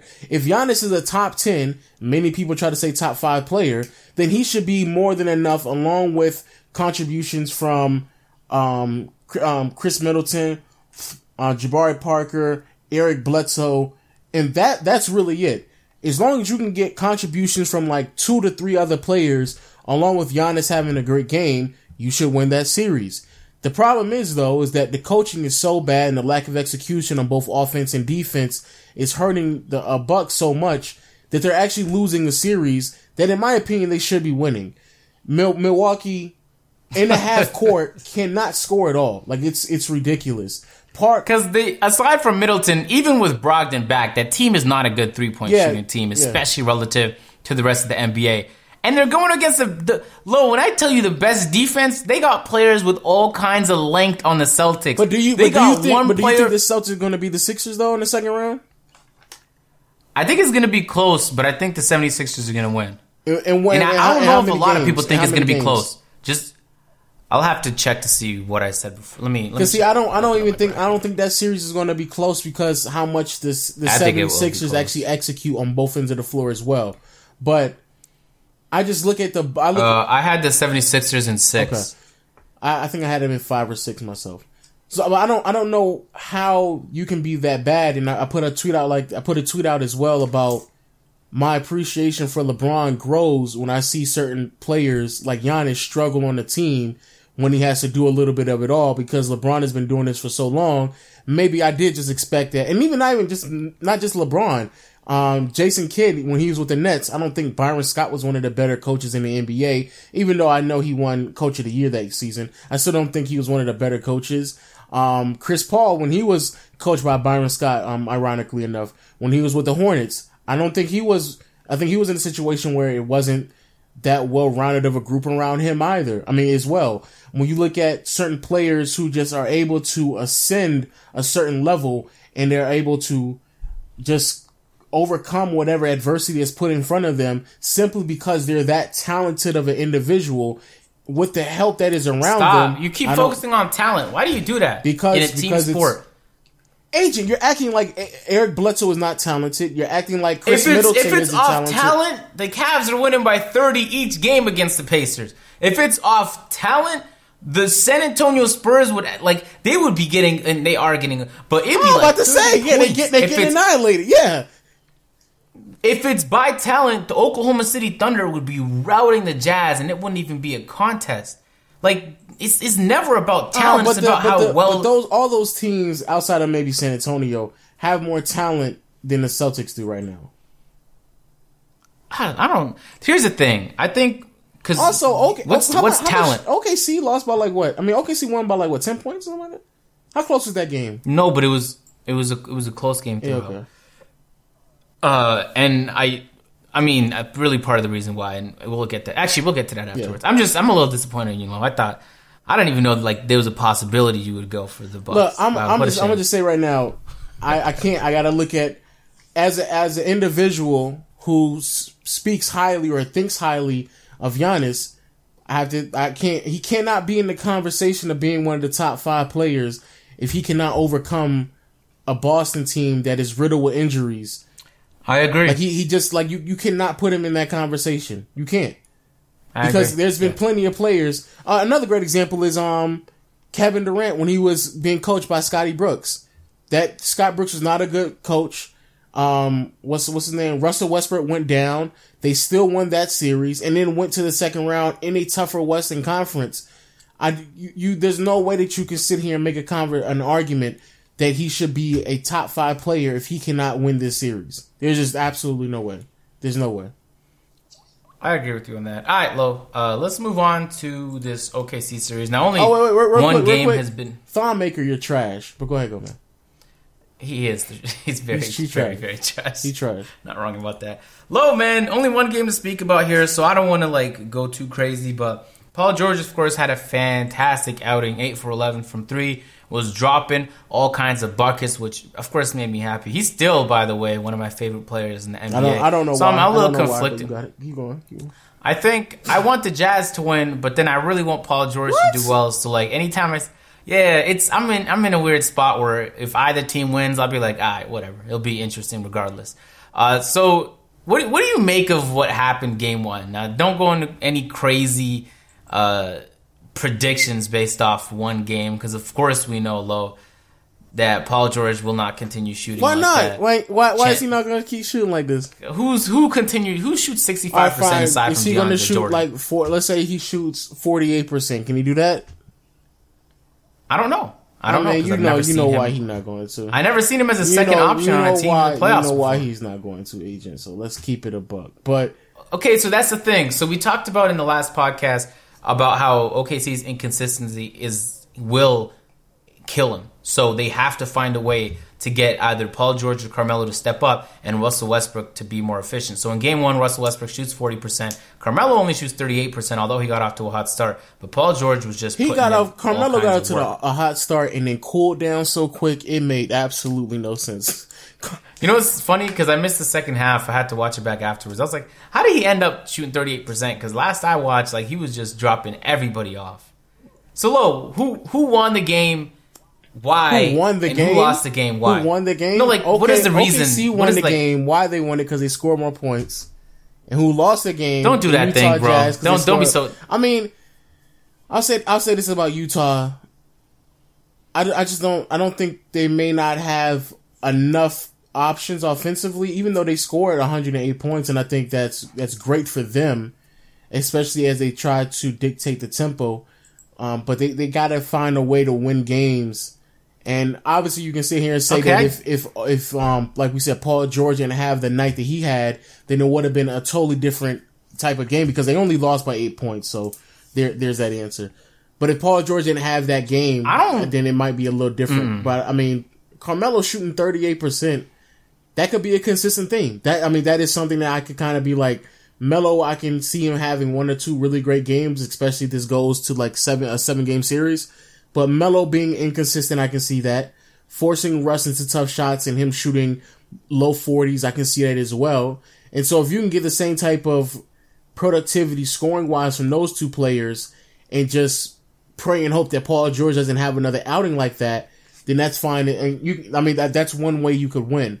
But on the flip side, and I mean, I, I give all the praise to Donovan Mitchell, but I don't, I don't know if he could have another night like he had that first night. If he can, then that, that's a that's a He that's can. a, that's a crazy. I'll one. let you know right now. He can. That, that's crazy. I, I disagree with you a lot because there's no way that OKC will continue to get that much point. They will not score 116 every game against the Jazz. that's not that much though. That's not, no, that's not that much in today's league. It is. In today's is. league, It still is.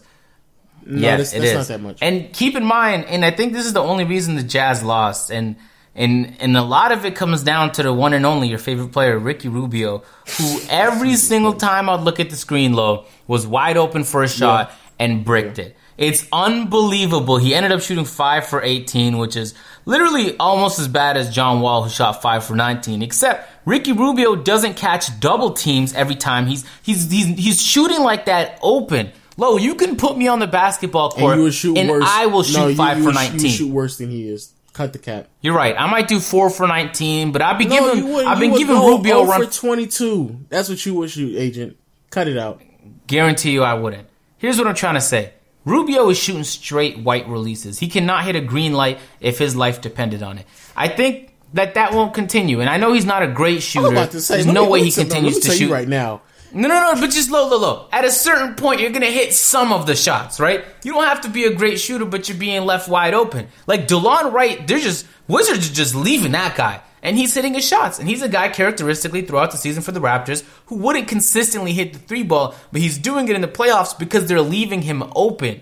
If you're an NBA player, especially a guard in 2018, and you're missing open three point shots all the time, you are the reason your team is losing. So I think it's a combination of both Ricky Rubio's poor play and also uh, OKC just had a great game. And I don't know if they can consistently do that. But if they can, they'll win the series.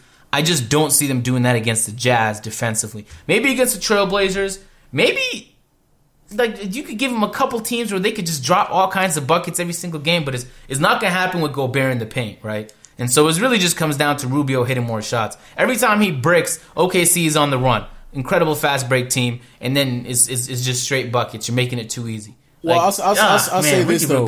For lo, lo, lo, lo, lo, why is he still in the NBA? What does Rubio do? What am I missing? Occasionally he hits a good pass. Wouldn't you rather have Rajon Rondo on your team? Wasn't he a guy that nobody wanted for the longest time? I don't get why he's getting 31 minutes in 2018. Well, they don't. They I don't, they don't really see have it. another guard. But I, okay, so two things. One, I think we agree on the fact that Paul George isn't going to have another game like that, or at least expect. No, yeah, he- he's- I didn't yeah. agree on that. You agreed on But that. You, you know, I mean, you know, he's not going to shoot no thirties. You just said, I don't think he's going to Yeah, that's like that every game, yeah. but he will have games like that. but he's not going to shoot that great. That's what I'm saying. And so, okay, Yeah, we, no one's yeah, sh- So we we know that. The problem is that I don't know. I don't know if Westbrook is going to have an entire series where every single game he's shooting forty percent though. So he he I believe he's going to have a game where he just shoots great from the field. But why? He shoots that a lot. I mean, but he even even, even though he shoots that a lot, he still has games every now and then where he just he starts high, um um heating up and he hits his mid range jumpers around the elbow. He knocks down a few threes, and that kind of push pushes them in a situation to win. I think that they, if you're OKC, I think you can ride off the wave of, especially just in the first round, where okay, uh, Paul George has a good game this game. Hopefully, in two more games, Russ will have a great shooting night, and then maybe we'll get a little bit out of Melo in, in one game or a great game from Adams, and then we'll, we'll work in our favor. Whereas in Utah, again, I mean, I understand what you're saying with the Ru- Rubio thing, and I 100% agree with you. When he's coming off those pick and rolls, and every single time, or not even just pick and rolls, they're defending him way below the, um, the three point line because they know he's just not going to attempt them like that. And so when when you're defending it like that, it shrinks up the floor. It makes it much more difficult for anyone to get off what they need to get off. Ricky Rubio and, and Rudy Gobert pick and rolls, especially with Derrick Favors on the floor as well, because he's not spacing the floor either. That is just that that's too much non-spacing But on the team. that's the way they've been playing. Like it's not new, it's- it's and I know it's not, ideal in 2018. It's not new, but the problem is that when you're facing a team like OKC that has the athletes to defend that correctly, then you're in a pro- you're in a, a huge problem. Also, I don't think they do also, though. But, al- but especially also, since Andre Roberson is not there. Who are those athletes that can defend mean, it? Steven Adams, okay. say A- Paul Adams, George. Paul George, and Russ. That's it. I don't. I don't. I wouldn't put Russ. But in I mean, you but you man. don't I- but you don't have to be an elite level defender to go under screens on Ricky Rubio. That's what I'm saying. Yeah, I mean, yeah, I could do that. You, you could give me that, right, Lo? Could I go under screens on Yeah, Rubio? Rubio would just blow right by you anyway. So what I'm saying, so what I'm saying is though, if you're going into screens, it's not like Russ has to read anything consistently, or he he's not getting multiple looks with another guard. It's Rubio. Just go the screens and bait him to shoot threes, and you'll be fine. And so what I'm saying is that the way that the Jazz have been winning throughout the entire season has been off of defense. It has not been anything to do with scoring. But the problem is though, I don't know how much scoring you're going to get from this team because I mean, it was really just Donovan Mitchell who put up 27 points in his debut. I don't know how that's going to happen for another at least four more games for them to walk out this series. And that's my and that's Yeah, my whole problem need- with with them. Well, they don't have the ideal lineup for 2018, but I don't think that's going to be the reason that they don't find a way to make it past. They the would, but they have, but they they Uh, have to score though. I don't think you're ever going to get in the point where you're going to hold OKC. No, but it's ideal for them 96 when the pace though. slows down and it's You're not, about you're not, you're not defense in the playoffs. OKC to 96 points. That's not going to happen. That is not going to happen. I mean, but you don't have to. You could hold them to 105, and that's a W. Like Jazz can score 105, and, and they could. they like, barely, and- they scored it's- they it's- scored 108 last night with Donovan Mitchell putting up 27. But just don't do that thing, bro, where you look at an individual player. So who? But I'm but I'm I'm just team-based asking, what other player that night was is going to play so much better? So much is going to play much better to where you're expecting more points out of them. Like what? It, which it player? really depends on how OKC plays them, right? And so if, if Ricky Rubio ends up making shots, he's opening he's up the floor for He's the rest not of the team. He's not going to make shots though. If- all he has to do is create openings. There's plenty of ways to do that. You can make yourself a threat from beyond the arc, or you can prove like players. And and because he doesn't have the length like Ben Simmons or Giannis, he can't just get away with driving and being And so explosive. he can't- so he- he can't- he can't the- I think that's part of the reason why he's even in the NBA. That and his passing ability. But I, I don't, and I think maybe this would help is just giving him less minutes. I don't think he should be on the floor as much. So who? So Like, who I are you would- putting in I there? might- if you're taking Rubio out, who are you going to put in there on the perimeter? Because I'm assuming I'm, I'll put in Young- I'm assuming you're saying Mitchell plays more of a point guard role, which is fine. I was thinking more Exum, but That's Even- not. But if you put Exum out there, you, you're still not getting floor spacing. But th- that's not the problem. It's the ability to attack the hoop when you don't And have the Exum is not going to beat So Russell Westbrook off the dribble. He's not. nobody's beating Russell Okay, Westbrook so off what, the what, are, dribble. what are we saying? He's going to explode on who? But it, the basketball is more complex than that. Here's what I seen when I watched the game. Every single time it boiled down to Ricky Rubio could not hit a shot, and the team was relying on him to hit the shot. Still, though, Donovan Mitchell dropped his buckets, and the rest of the team did their thing throughout the game. Although some of them just shot straight up inefficient. But I just think that's the one. They have one problem, Lo. If they could even correct him to shoot 35% from the field, then we're talking about a real game here. So I don't, I don't know. I, I think because you see an eight point uh, victory, when when the a lot of things happen at the end of a game that makes the game look distorted. If you're just gonna look at the final score, like the Raptors blowing out the Wizards, but it made it look like it was kind of close because they had Lorenzo Brown in there in the last minute, and the Wizards made a run with the last two minutes left. I I don't. I'm not worried for the Jazz. I'm still confident that the Jazz can win the series, and I I know for a fact the Thunder will be inconsistent in the playoffs. I just don't know if the Jazz can score enough. But We, we're literally saying when, the same thing, but you're not. I'm I'm I'm confused to where the disconnect is. If your fear is that you're you're concerned about the Jazz not scoring enough, that's my fear with this team as well. That they cannot. But I think the problem. All right, all right, whatever. We'll see how it goes. I just believe the Utah Jazz will win. Oh, At the end of the day, I think, they're going to win the series. Yeah, Oh, I I'll put money on that. I'll put money on that too, my guy. You want to put money on the on the Bucks one too while you're at it? Hell no. that team is so fucking trash. Yeah, and keep in mind, uh, OKC was home, man. So of course, this home court advantage, a lot of people forget about when they're talking about. Okay, uh, so so, it was only so Boston was home. But but they won both. Like you got to take at least one from the other guys. Damn it! Like you can't lose both first games and expect to come back, man. You really got to glow up as a team to pull that off. All right, I want to I want to talk about uh, the last series is the Rockets and the Timberwolves. Lo, interestingly enough, a lot of people criticize the Raptors because they barely beat the Wizards in Game One. But when the Rockets barely beat the Timberwolves, I didn't hear anything. So if you're a Rockets fan, should you be worried that the Timberwolves will mount a comeback and somehow win the series? No, because they're not well coached enough to do so. What's up with you and like well coached, man? Is that the Because I'm start, I'm start, I'm starting to to be realize how much how much coaching actually matters in the NBA in 2018. I mean, because I mean, I mean, I, I when I was watching that game, it was just so many times they were switching on Towns, and like no one was throwing him the ball in the post, and I was like, that is the most At that is- all. that's And- the and most that's not the first thing time I've that- seen in my life.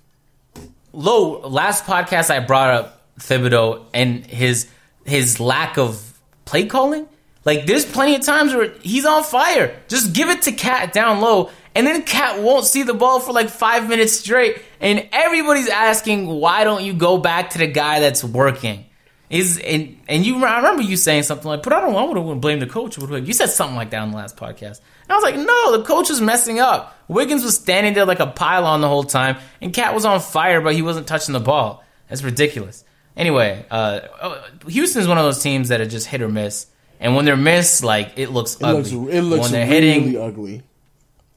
Yeah. So I mean, I think Houston's just a team that finds a way to get wins. Honestly, this was the one series where I believe it could be a sweep, but I think I gave the Timberwolves one game. I had the Rockets. And and and last game was probably the only game that the Timberwolves probably could have pulled off. I guess you would label it an upset because how poorly PJ Tucker, Trevor Reeves, and even Chris Paul shot from the field. And Eric, I'm looking at it right now. Eric Gordon shot one for seven from behind the arc. That that is, I mean, it's, you, when you when you have an opportunity like that, you have to capitalize on that opportunity because more than likely that's not happening anymore. More than likely they're Look going at- to start making check these numbers out Lo. Eric Gordon was one for seven. Gerald Green was 0 for three. Chris Paul was one for six. This is from Yeah. three. PJ Tucker was one for five. Trevor Ariza was 0 for four. The only person shooting well from three was James Harden last Yep. well a couple nights ago. Just that one guy who carried dropped 44 points, man. Yo, I'm I was watching game one Lo and I had like a happy thought, man. I just thought to myself like, bro, Clint Clint, uh, Clint Capela's gonna come away with a nice bag after this year, man. Like how he's been able to establish himself from like just a fifth option on a team, where like, oh, maybe you should add another piece to like that guy defensively, locking folks down, and weirdly enough, not even being a liability on offense because he's always there hustling and getting those putbacks. But if you remember a lot, like even like it happened a lot with Shaq, he got really popular, but even Dwight Howard at times, you had to like be really careful about when you played him because teams would just hack him. And so it's weird that Clint Capela cannot shoot free throws, and yet teams aren't attacking that weakness of his. He's still finding ways to be effective for Well, he's not reason. he's not touching the Uh, ball, and it- plus they, they changed the rule to where if you hack the player who doesn't have the ball in their hand, the uh, the team gets to choose whoever. no, the rule's always been like that. no, it, ha- it, hasn't been. It hasn't always been like that. No, it hasn't always been like that. But what, I, what but what I'm saying is that he doesn't even touch the ball anyway towards the end of the game unless it's coming off a pick and roll. No, I mean aside from Harden, who does? I mean that's that's what I'm saying. So it's I mean it's not like you're gonna get away with that. Unlike with with like Shaq, the go to play was Shaq in the post, so he's gonna touch the ball a lot, so you can just foul Shaq as soon as he gets. Yeah, the that's a good point. Um, but yeah, So Town- yo, yeah, I agree with you. Towns- Towns- There's no situation in which that whole team shoots this bad. yeah, again. it's not. It won't and, happen. and Towns should have got way more touches. There's no way in 40 minutes. I'm gonna tell you right now because because Barkley said this too, and he said it a while ago, and I, I definitely would have done it if I was Towns. If if I'm playing 40 minutes and I don't get the touches that I know I'm supposed to get, bro, I'm standing in the lane and I'm getting a three second violation. And we just gonna Nah. no no I'm no, doing no, that no, oh no no, no. you gonna have to take me out the game because I'm not playing no 40 minutes you're not gonna give me my touches like that's dead You know, interestingly enough, uh, Cat got nine field goal attempts. Derrick Rose got 14. And I and we would have had a conversation in the back where I'm like, you calling more plays for Derrick Rose, and Derrick Rose is starting to be more aggressive than I can be. Nah, bro. I, I would have. It would have been a problem because that was a prime example of like bad coaching, either bad coaching or the guards on the on on the Timberwolves just for whatever reason felt like, oh, I got to switch on a big. Huh, I'm gonna take him real quick. It's like, yo, Jeff Teague, you're not that good. Like just to tell you, Jamal Crawford, you are way too inconsistent. Like the, th- that's just a fact. And so if Towns gets the ball in the post and Chris Paul is guarding him, bruh, throw him the ball in the post and let's keep it moving. Especially if you're not, if especially if you're not knocking down shots. If you're not knocking down shots, bruh, just give the ball to the post when there's a mismatch. I don't know how I feel about Jeff Teague on the team. The more I watch the Timberwolves play, the more I feel like he just doesn't fit in. His play style, I feel like they need a, a playmaker on that team. He like, is a playmaker. just You're just crazy. A, just like a a three and D kind of guy. Like Jeff Teague does some said, stuff time sometimes. time out, time out, time out, time out. You just said they need a playmaker, and then you said they need a three and D guy. Like- which like, which one? I do you, think- which one do they need, agent? and I might like I might be wild for this one, but like a player like George Hill, you just expect First of all, first of all, first well. of all, George Hill, not a playmaker.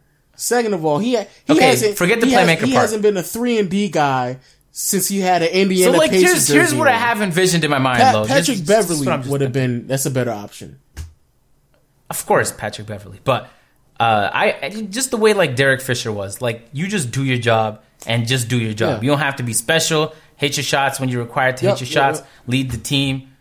And I feel like they need. And I don't know if that's Jeff Teague, No, man. it's, Sometimes it's, it's not his- T because that's not his playing style. Patrick Beverley is, is the perfect player for this for this role. Perfect player. Eh, uh, he would, and he would be like a nice hype man too. He because Wiggins sometimes just looks emotionless. We get some emotion out of Wiggins. But that's with, but that's uh, but that's Pat what that's what. Fisher did too. Fisher was the guy who every now and then used to reel in Kobe, reel in Shaq real quick when they got a little crazy, but still was putting a battery in your back, still hyping you up, still going crazy. And then when when Fisher knocked down the three, ah, everybody go crazy, right? That's what you need. You need you need the guy to aid you in the process while also playing defense though, because Fisher. I wouldn't say he was an elite level defender, but he definitely held his own for majority of his career. And so when when you had that on the roster, like you said, that that type of guy, and that's definitely Pat Bev. And like you said, Pat Bev, uh, somebody somebody need, to get in Andrew Wiggins' face. But he, I mean, he played he played fine. But I mean, I saw a couple guys on the internet saying it didn't look like Andrew Wiggins cared, which is like such a weird remark to make for people that don't really understand what's going on mentally in with somebody. Like T Mac looked like he was ready to nap at the bench all the time, right? And and of course there were jokes about how he looked sleepy all the time, but I don't think anybody was saying he didn't care, especially if he went on a run where he just wasn't shooting well or he wasn't performing well, right? I just find it weird that people look at Andrew Wiggins, a player who just like Kawhi seems fairly reserved, but I mean, we don't know how much he cares. Maybe, maybe he just wants a bag, right? Maybe some NBA players, and or maybe he does want a championship and he wants to improve. Regardless of the situation, I just found it weird. or they or they need to or they need to form an offense that is more considerate of, of where he needs to be on the floor because a lot of times it is just Jimmy Butler isoing or Jeff Teague pick and rolling. But that's why I said I don't think Jeff Teague fits. I think that's the Yeah, I, problem. no, with I, again, again, I, I agree with what you're saying. What I'm saying, I think when people see Andrew Wiggins not being part of the offense, like when they were playing the Nuggets, I saw that a lot as well. Like people are just like, he's just standing on the corner and not really doing nothing. And it's like, if if that is the offense, and I think that's it's it seems like that's what the offense is, where Wiggins is just on the perimeter and he's just there. If that's the offense, then I mean, what what is Wiggins supposed to do? He's supposed to run up to Jimmy Butler and tell him to give him the ball? Like what? Like what is he supposed to do? They do a lot of ISO, especially Yep. Jimmy Butler Yeah. ISO. More than more than I'd say I'm comfortable with. Yeah, the offense definitely needs some work. And again, uh, it's weird because Thibodeau keeps going back to what worked in the past, bringing back players like Derrick Rose, and it's like I don't I don't really know what he's. I mean, maybe he maybe I don't know. Maybe maybe I'm wrong, but I just think Derek a Derek Fisher type player would be perfect to help the guys who should be the focus in the situation. There's n- no situation Lo where it is okay for Karl-Anthony Towns to have nine field goal attempts, and and that starts at the point guard spot, man. Just being able to distribute the ball. It wasn't all Jeff Teague though. I believe like uh, at that game Rose had similar minutes. Uh, anyway, Just give, just, just. Uh, give, they're gonna get swept anyway. The ball in the post, man. Jesus, it's not even that complicated. Yeah. If they switching all the time, just throw him the ball in the post. It's it's not that complicated. They made that they made that game way more complicated when it really when it. Jesus Christ, what's wrong with me? They you could do it low. I they made you. that game way more complicated than they needed it to be, and they and they still could have won that game. That's and that's the crazy part about it.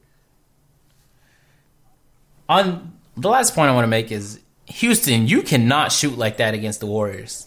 like you will get dominated if you try and shoot that poorly across the board. Everybody except Harden against the And Warriors. that's the and that's the reason why I think that they're going to win. who? Um, the Warriors. Oh yeah, me too. That's the exact reason why. Uh, they're a great defensive team. They don't always show it. it. Sometimes it feels like they're not even really trying. But and when it's playoff time, you better believe they're gonna hide Curry and find a way to get the stops. True. Hey man, so look, we talked about I believe all the series. You're, uh, I feel like I, I feel good because I was right about the Pacers and I was right about the Celtics, but I feel horrible that uh, I got the Trailblazer one wrong. I got, I got. You know what's crazy? uh, I got it the looks- Trailblazers right. You, I, I, yeah, I you had, told I me had you the, uh, I had the uh, Pelicans. Yeah. Had the Pelicans um, winning that series. Yep. So there's always going to be at least one upset. Uh, but yo, if you guys are a part of the bracket challenge, let me know how you guys are doing. I know some of you guys brackets are already destroyed because you decided like Paul Pierce that the Wizards were going to win the first round. For those for those guys, like that's just on you, right? But there's probably a couple, at least like a handful of perfect brackets that I could expect after round one. Like even the games, Lo. Like someone's gonna guess not only who won each series, but each game. At least one person's gonna get that. True, true, true. Um, real quick though, I do want to say this before we go, before we give a highlight player of the um highlight player of the podcast. I don't know what the fuck we call it now, but Of, of the, day, day. of the day, excuse me. Um, I, I will say this because I think many people think I'm just you know I'm a hater and I'm always negative. The NBA is is easily the um the most talented that I've ever seen it in my life. Like it's not. I don't even think it's really close at this point. Whoa, bold statement, my and guy. and if it if it is close, it'll be closer to around like the mid two thousands once LeBron, Wade, Chris Paul, Dwight came in the NBA and they start really maturing. So I'll say somewhere around two thousand five, two thousand eight ish. That would that that that was really peak time talent wise. But since then, for for sure, this is easily the most talented the league has ever been, and it's it's very enjoyable to watch the league right now, and transitioning that from my from from that statement to my um my I guess my highlight player of the day. I'm gonna shout out to all the young players, the rookies and the sophomores who made their playoff debuts. What a head ass. Or who, who made their um or it may maybe not their playoff debut because um Jaylen Brown played in the playoffs last year, so maybe maybe not their playoff debuts, but rookies and sophomores who were playing in the in the playoffs right now, who are playing great basketball. Like let's let's be clear, the whole excuse of that person is quote unquote too young is not being utilized for some of these players. Donovan Mitchell has to step up. And, and that was something that I think many people knew before entering the playoffs, but it's very obvious now. Same thing goes with Jaylen Brown and Jayson Tatum. They're stepping up. Same thing goes with Ben Simmons, eventually Embiid and Saric. All of these players are stepping up. They're playing great basketball. There's also some really good um, role players who are young as well, who are playing great as, as well. So I want to give a shout out to all of those players because there's certain players in the NBA right now who are what John Wall's been in the NBA for how many years now? What ten years? Not not ten years, probably like eight eight years. Nah, eight years. nah, nah. Probably like eight years. I don't think so either. I think it's. But he was drafted in what 2011. He right? drafted in um Paul George draft class, no? Uh, it's 2010. Yeah, eight Yeah. years. You're right. Ding, So ding, ding. so John Wall's been in the NBA for eight years, and um that that progression for, with John Wall has stopped over the last three years. I mean that's I'm that's just me being. I think it stopped with the team. Yeah, I mean think that and, and that and that I too, and I that and that too as well. I think they haven't really expected him to do much of anything either. And but the same thing goes with Giannis. Giannis has been in the NBA for five years now. That that next step needs to be start. He needs to, he needs to start taking that next step. He he needs to start taking the next step. Wiggins has been in the NBA for four years as well. Towns has been in the NBA for three years, and for whatever reason, players such as Ben Simmons, was a rookie, um, Jayson Tatum, Donovan Mitchell, all these players who are making a playoff debuts, who've only been in the NBA for a year or two, they're the ones who are stepping up. So I want to give them. Lo, here's the reality, my guy. For each guy that takes a step up, there's a guy that stalls or takes a step down, man. Not everybody could be great. So there's, you might be saying there's a lot Uh, I of talent out there. because it's been a while since we've seen players really step up like this. How though. could you disagree? Every time a team wins a game, another team loses the game. You can't have Giannis take the next step and lead his team to the Eastern Conference Finals without taking a player like LeBron out the playoffs or DeRozan out the playoffs. And these are players that year over year are finding ways to improve. Uh, let me let me game. ask you let me ask you So- this from the 2010 draft, and, and I'll give you a, list of names as well. But from the 2010 draft to the 2000 let's say 13 draft, how many players within that time frame have stepped up in, in the playoffs, or just stepped up in general?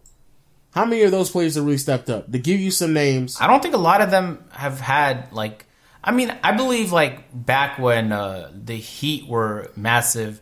I think Paul George Yeah, stepped Paul- up and brought a good challenge. Paul challenge. George did. I'll say Paul George, Kyrie, and uh, maybe um oh, uh, Kawhi as well. Klay Thompson. For sure. Uh, Klay, okay. But that's really is there anybody else? I mean, AD. I, I- think AD this this um playoffs right now he's looking really great. But for for the most part, I mean, Giannis has been stagnant for the past two years now, and that's it's not me like trying to get on Giannis that much, but I'm just saying when I'm looking at other players progress in their first year or two compared to taking three, four, five years to get to wherever they need to get to. I mean, I, I'm just looking at what players are doing, but for the most part, I mean, Gobert has improved, so has Oladipo, but Dame has been the same player for the most part for the past two to three years. Drummond became a better passer this year, but still has massive flaws in his game. Bradley Beal is practically the same player. Jimmy Butler took some huge steps in his first three years in the league, but after that, he's been stagnant. I mean, what do we? John Wall has been but that's the same. that's what I'm player. saying, Lo. Gordon Hayward like, has been the same player. Everybody can't be LeBron. For I'm every- not saying like, I'm not saying you have every- to be LeBron. No, Yeah, no, no. I get that. that. but like all these players, like 25 percent of the players we're mentioning will take the next step, and then there's going to be some that max out, and there's going to be some that take steps backwards. You can't. There's no Uh, way ever in a competitive sport that everybody could always. I'm not. I'm not, a I'm not step saying they all have to take. A, I'm not. I'm not saying they all have to take a step forward. What I'm saying is Ben Simmons in his first year is taking a step forward nearly every single game he plays. That's what I'm saying. Jaylen Brown. Yeah, I mean, Jaylen his- Brown his second year. He just had a 30 point game in in in his uh, second year in the playoffs. Thir- 30. I mean, thir- 30 crazy. point game. That's not like some. That ain't some something that just happens every now and then. Jayson Tatum has been a consistent scorer throughout the entire season, and now in the postseason, he's still putting up consistent points as well. Like these are things that we're just expecting players who've been in the NBA for three years to do. Jayson Tatum is a rookie, and he's immediately been a consistent scorer so far through his career. And so I understand what you're saying. Again, it's not really a huge knock on the young players who've been in the NBA now for a few years who haven't been able to put up the consistent points and, and continue to grow because like you said, sometimes it just takes longer. S- some players are different from others. I'm just highlighting the players who have been in the NBA for a handful of years or been in the NBA for only one year and they're stepping up in the playoffs. Donovan Mitchell, rookie debut in the postseason, 27 points. Like, I mean, I, I mean, I don't know how many players in NBA history couldn't say they've done that. Shout out to OG. Shout out to OG Anunoby, man. He's playing, he's playing defense. Like, I, I- I'm see what I see what he doing. He doing his thing out there, and he's a he's a rookie. He's making John Wall nervous, What my guy. face ass. And he- and and he's, He's a, making John and He's a Wall rookie too. Like he's going out there and he's when y'all play the um Cavs in the next round, he's going to guard LeBron. Like he, there's no other choice. He's the one who's guarding LeBron, and that's what I'm talking about. You don't think DeRozan Shut can? the hell up. Let me Shut the hell up.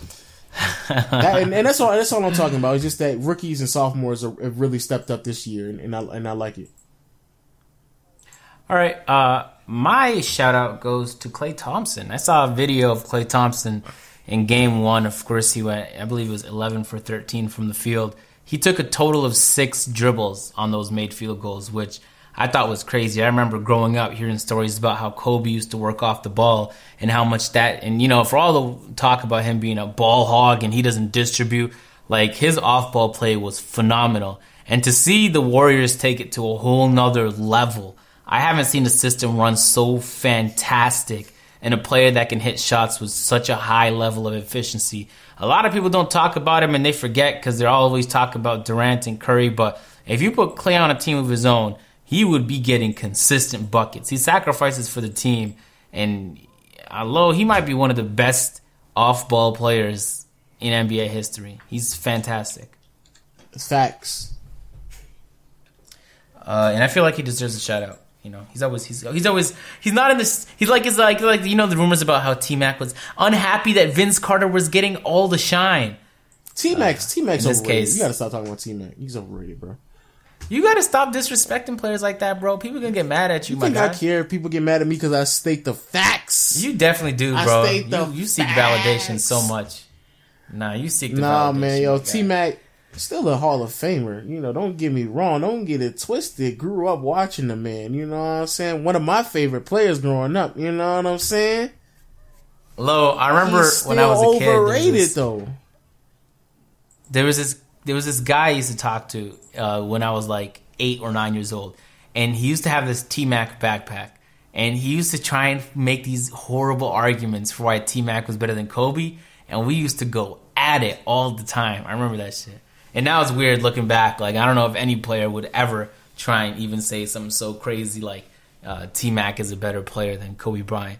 But those there were days, bro, where like T Mac was that guy, man. He was one of the premier players. There was never there was So you never there was, there was never a day him. in his life where you could make that argument. Only only fans who are extremely biased will make an argument like that. Premier. I don't mean he's not the best, but like he's up there, like top five, top five, top five. He was never a top five player in the NBA. Okay, let me say that. Big. It, it, it may Well, all right, let me, right, let me say it, be- it may have been one year, but he wasn't. He wasn't like a consistent top five player. No, no, he wasn't. Depends what you mean by consistent. How long? For for longer long than a year, no. No, you had to break it down. We might have to drop a video and piss a couple Houston I'm fans dead. off, my You, guy. and you think he was top five in Houston? I mean, I don't Yeah, know because I haven't he investigated. You'd have to look at the. no top five in Houston. I feel like just based off of no facts, but just emotion, he has to have been. But you'd have to look at the, the years and who was there at the time and who was hooping, right? Man, by the time by the time he was in but- Houston was the the early the first year in Houston it was 2004 2005. LeBron and them were already in the league at that point.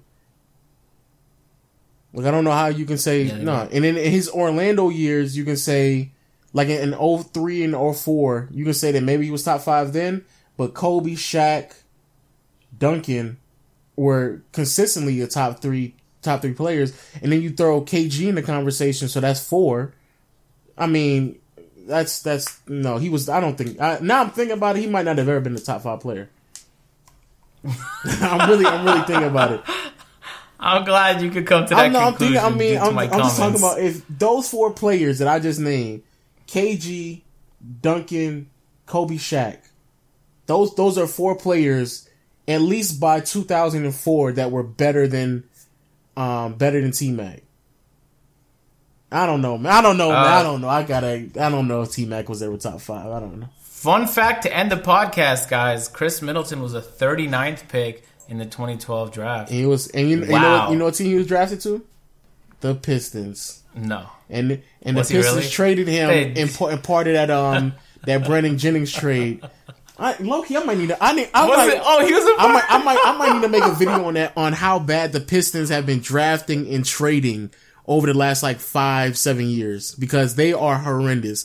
They missed out on Donovan Mitchell and drafted who had Luke Kennard or some some crazy stuff. They missed out on. I think they missed out on Dame and drafted Drummond, which I mean, I guess you can go either way on that one. Um, not really. Dame is obviously a better player. No, you can't, I was saying but Dame, alright, Dame, keep Dame is a better player. I'm, I'm bugging, guys. Let me let me cut the cap. Let me not act like you know Dame and Drummond in the same conversation. And then who did they draft last year? They drafted someone last year, and they were literally like one pick away from drafting the right player. But yeah, I don't, I, I don't know, man. That that team is kind of suspect with the draft picks and the trades, man. You know, gotta watch out for that team. But that's what happens when you're one of the worst teams in the NBA. You know, right? You're talking so much smack. Oh, shit. Oh my god. Oh, they drafted they drafted Stanley Johnson in eight, and Devin Booker was still available. Yeah. Okay. All right. We can stop. We can stop. We can stop with the Pistons line. Trash. Yeah, they have been. They have been making some horrible decisions. If the Blake Griffin trade is any indication. Anyway, uh, we're gonna I end the podcast on forgot that about note, that. man. Yo, what what's up to all my podcast people? Thank you for. I'm I'm acting like it's the intro. Yo, shout out to all my podcast people out there listening to the podcast right now. Thank you all for supporting. Thank you all for hitting the five star. Make sure I upload this probably early in the morning so you wake up with my voice caressing your ears. Pause. Come on, yo. Uh, Why are you this saying is, like this is another episode of the All Top Podcast, better known as Let Us Overreact to the first two games of the playoffs. I'm signing off. Did we do that? Did we do that today? Uh, I don't think Milwaukee did. I don't I swept. did. uh, any any any concluding? Yeah, say say something crazy real quick. Say a, say a crazy um, say something crazy. Since you want to over overreact, Carmelo's gonna finish the series shooting 35 percent. and San Antonio's gonna come back in that series. Uh, and say say. I didn't know you meant that Come on, crazy. I mean, if you really think if you really think about it, the only, reason why they won Game Two is because Klay Thompson and KD went off, right? So they they could have won that series. They could have won that game. if you think about it, and a couple of them don't go off, and then if this happens and that happens, and nuclear missiles go off, then yeah, maybe they can come back and win the, exactly the series. Just maybe. yo. So there you Just go. maybe. man. Oh, any any God. closing statement? All right, You catch y'all later, man. You gonna say something to the people? No, I want, I want to finish. I'll, I'll do this. Peace. I'm I'm cutting that out. You know that, right? Guarantee you're not gonna cut that out. I'm out. cutting it out, bro. Because if what, what's the outro gonna be if you don't have the peace that I just put in there? Peace. It's gonna be that piece right there. That's Nah. what it's gonna be. That's exactly Yeah, what I'm- it's gonna be. I gotta edit these from now on, man. Hey, hey, it's Flo. And you know what word I've never understood? Top hat. Aren't all hats on top? They're like the toppest part of every outfit, unless I've been doing it wrong. That's why I stick with simple words like flotection. It means the sense of security you'll feel when your new home is protected by home insurance through me and Progressive. Also, there shouldn't be a top hat unless there's a bottom hat. Wait, is that what underwear is? Save an average of 17% on car insurance when you bundle home and auto through Progressive. Progressive Casualty Insurance Company affiliates and other insurers. Discount not available in all states or situations.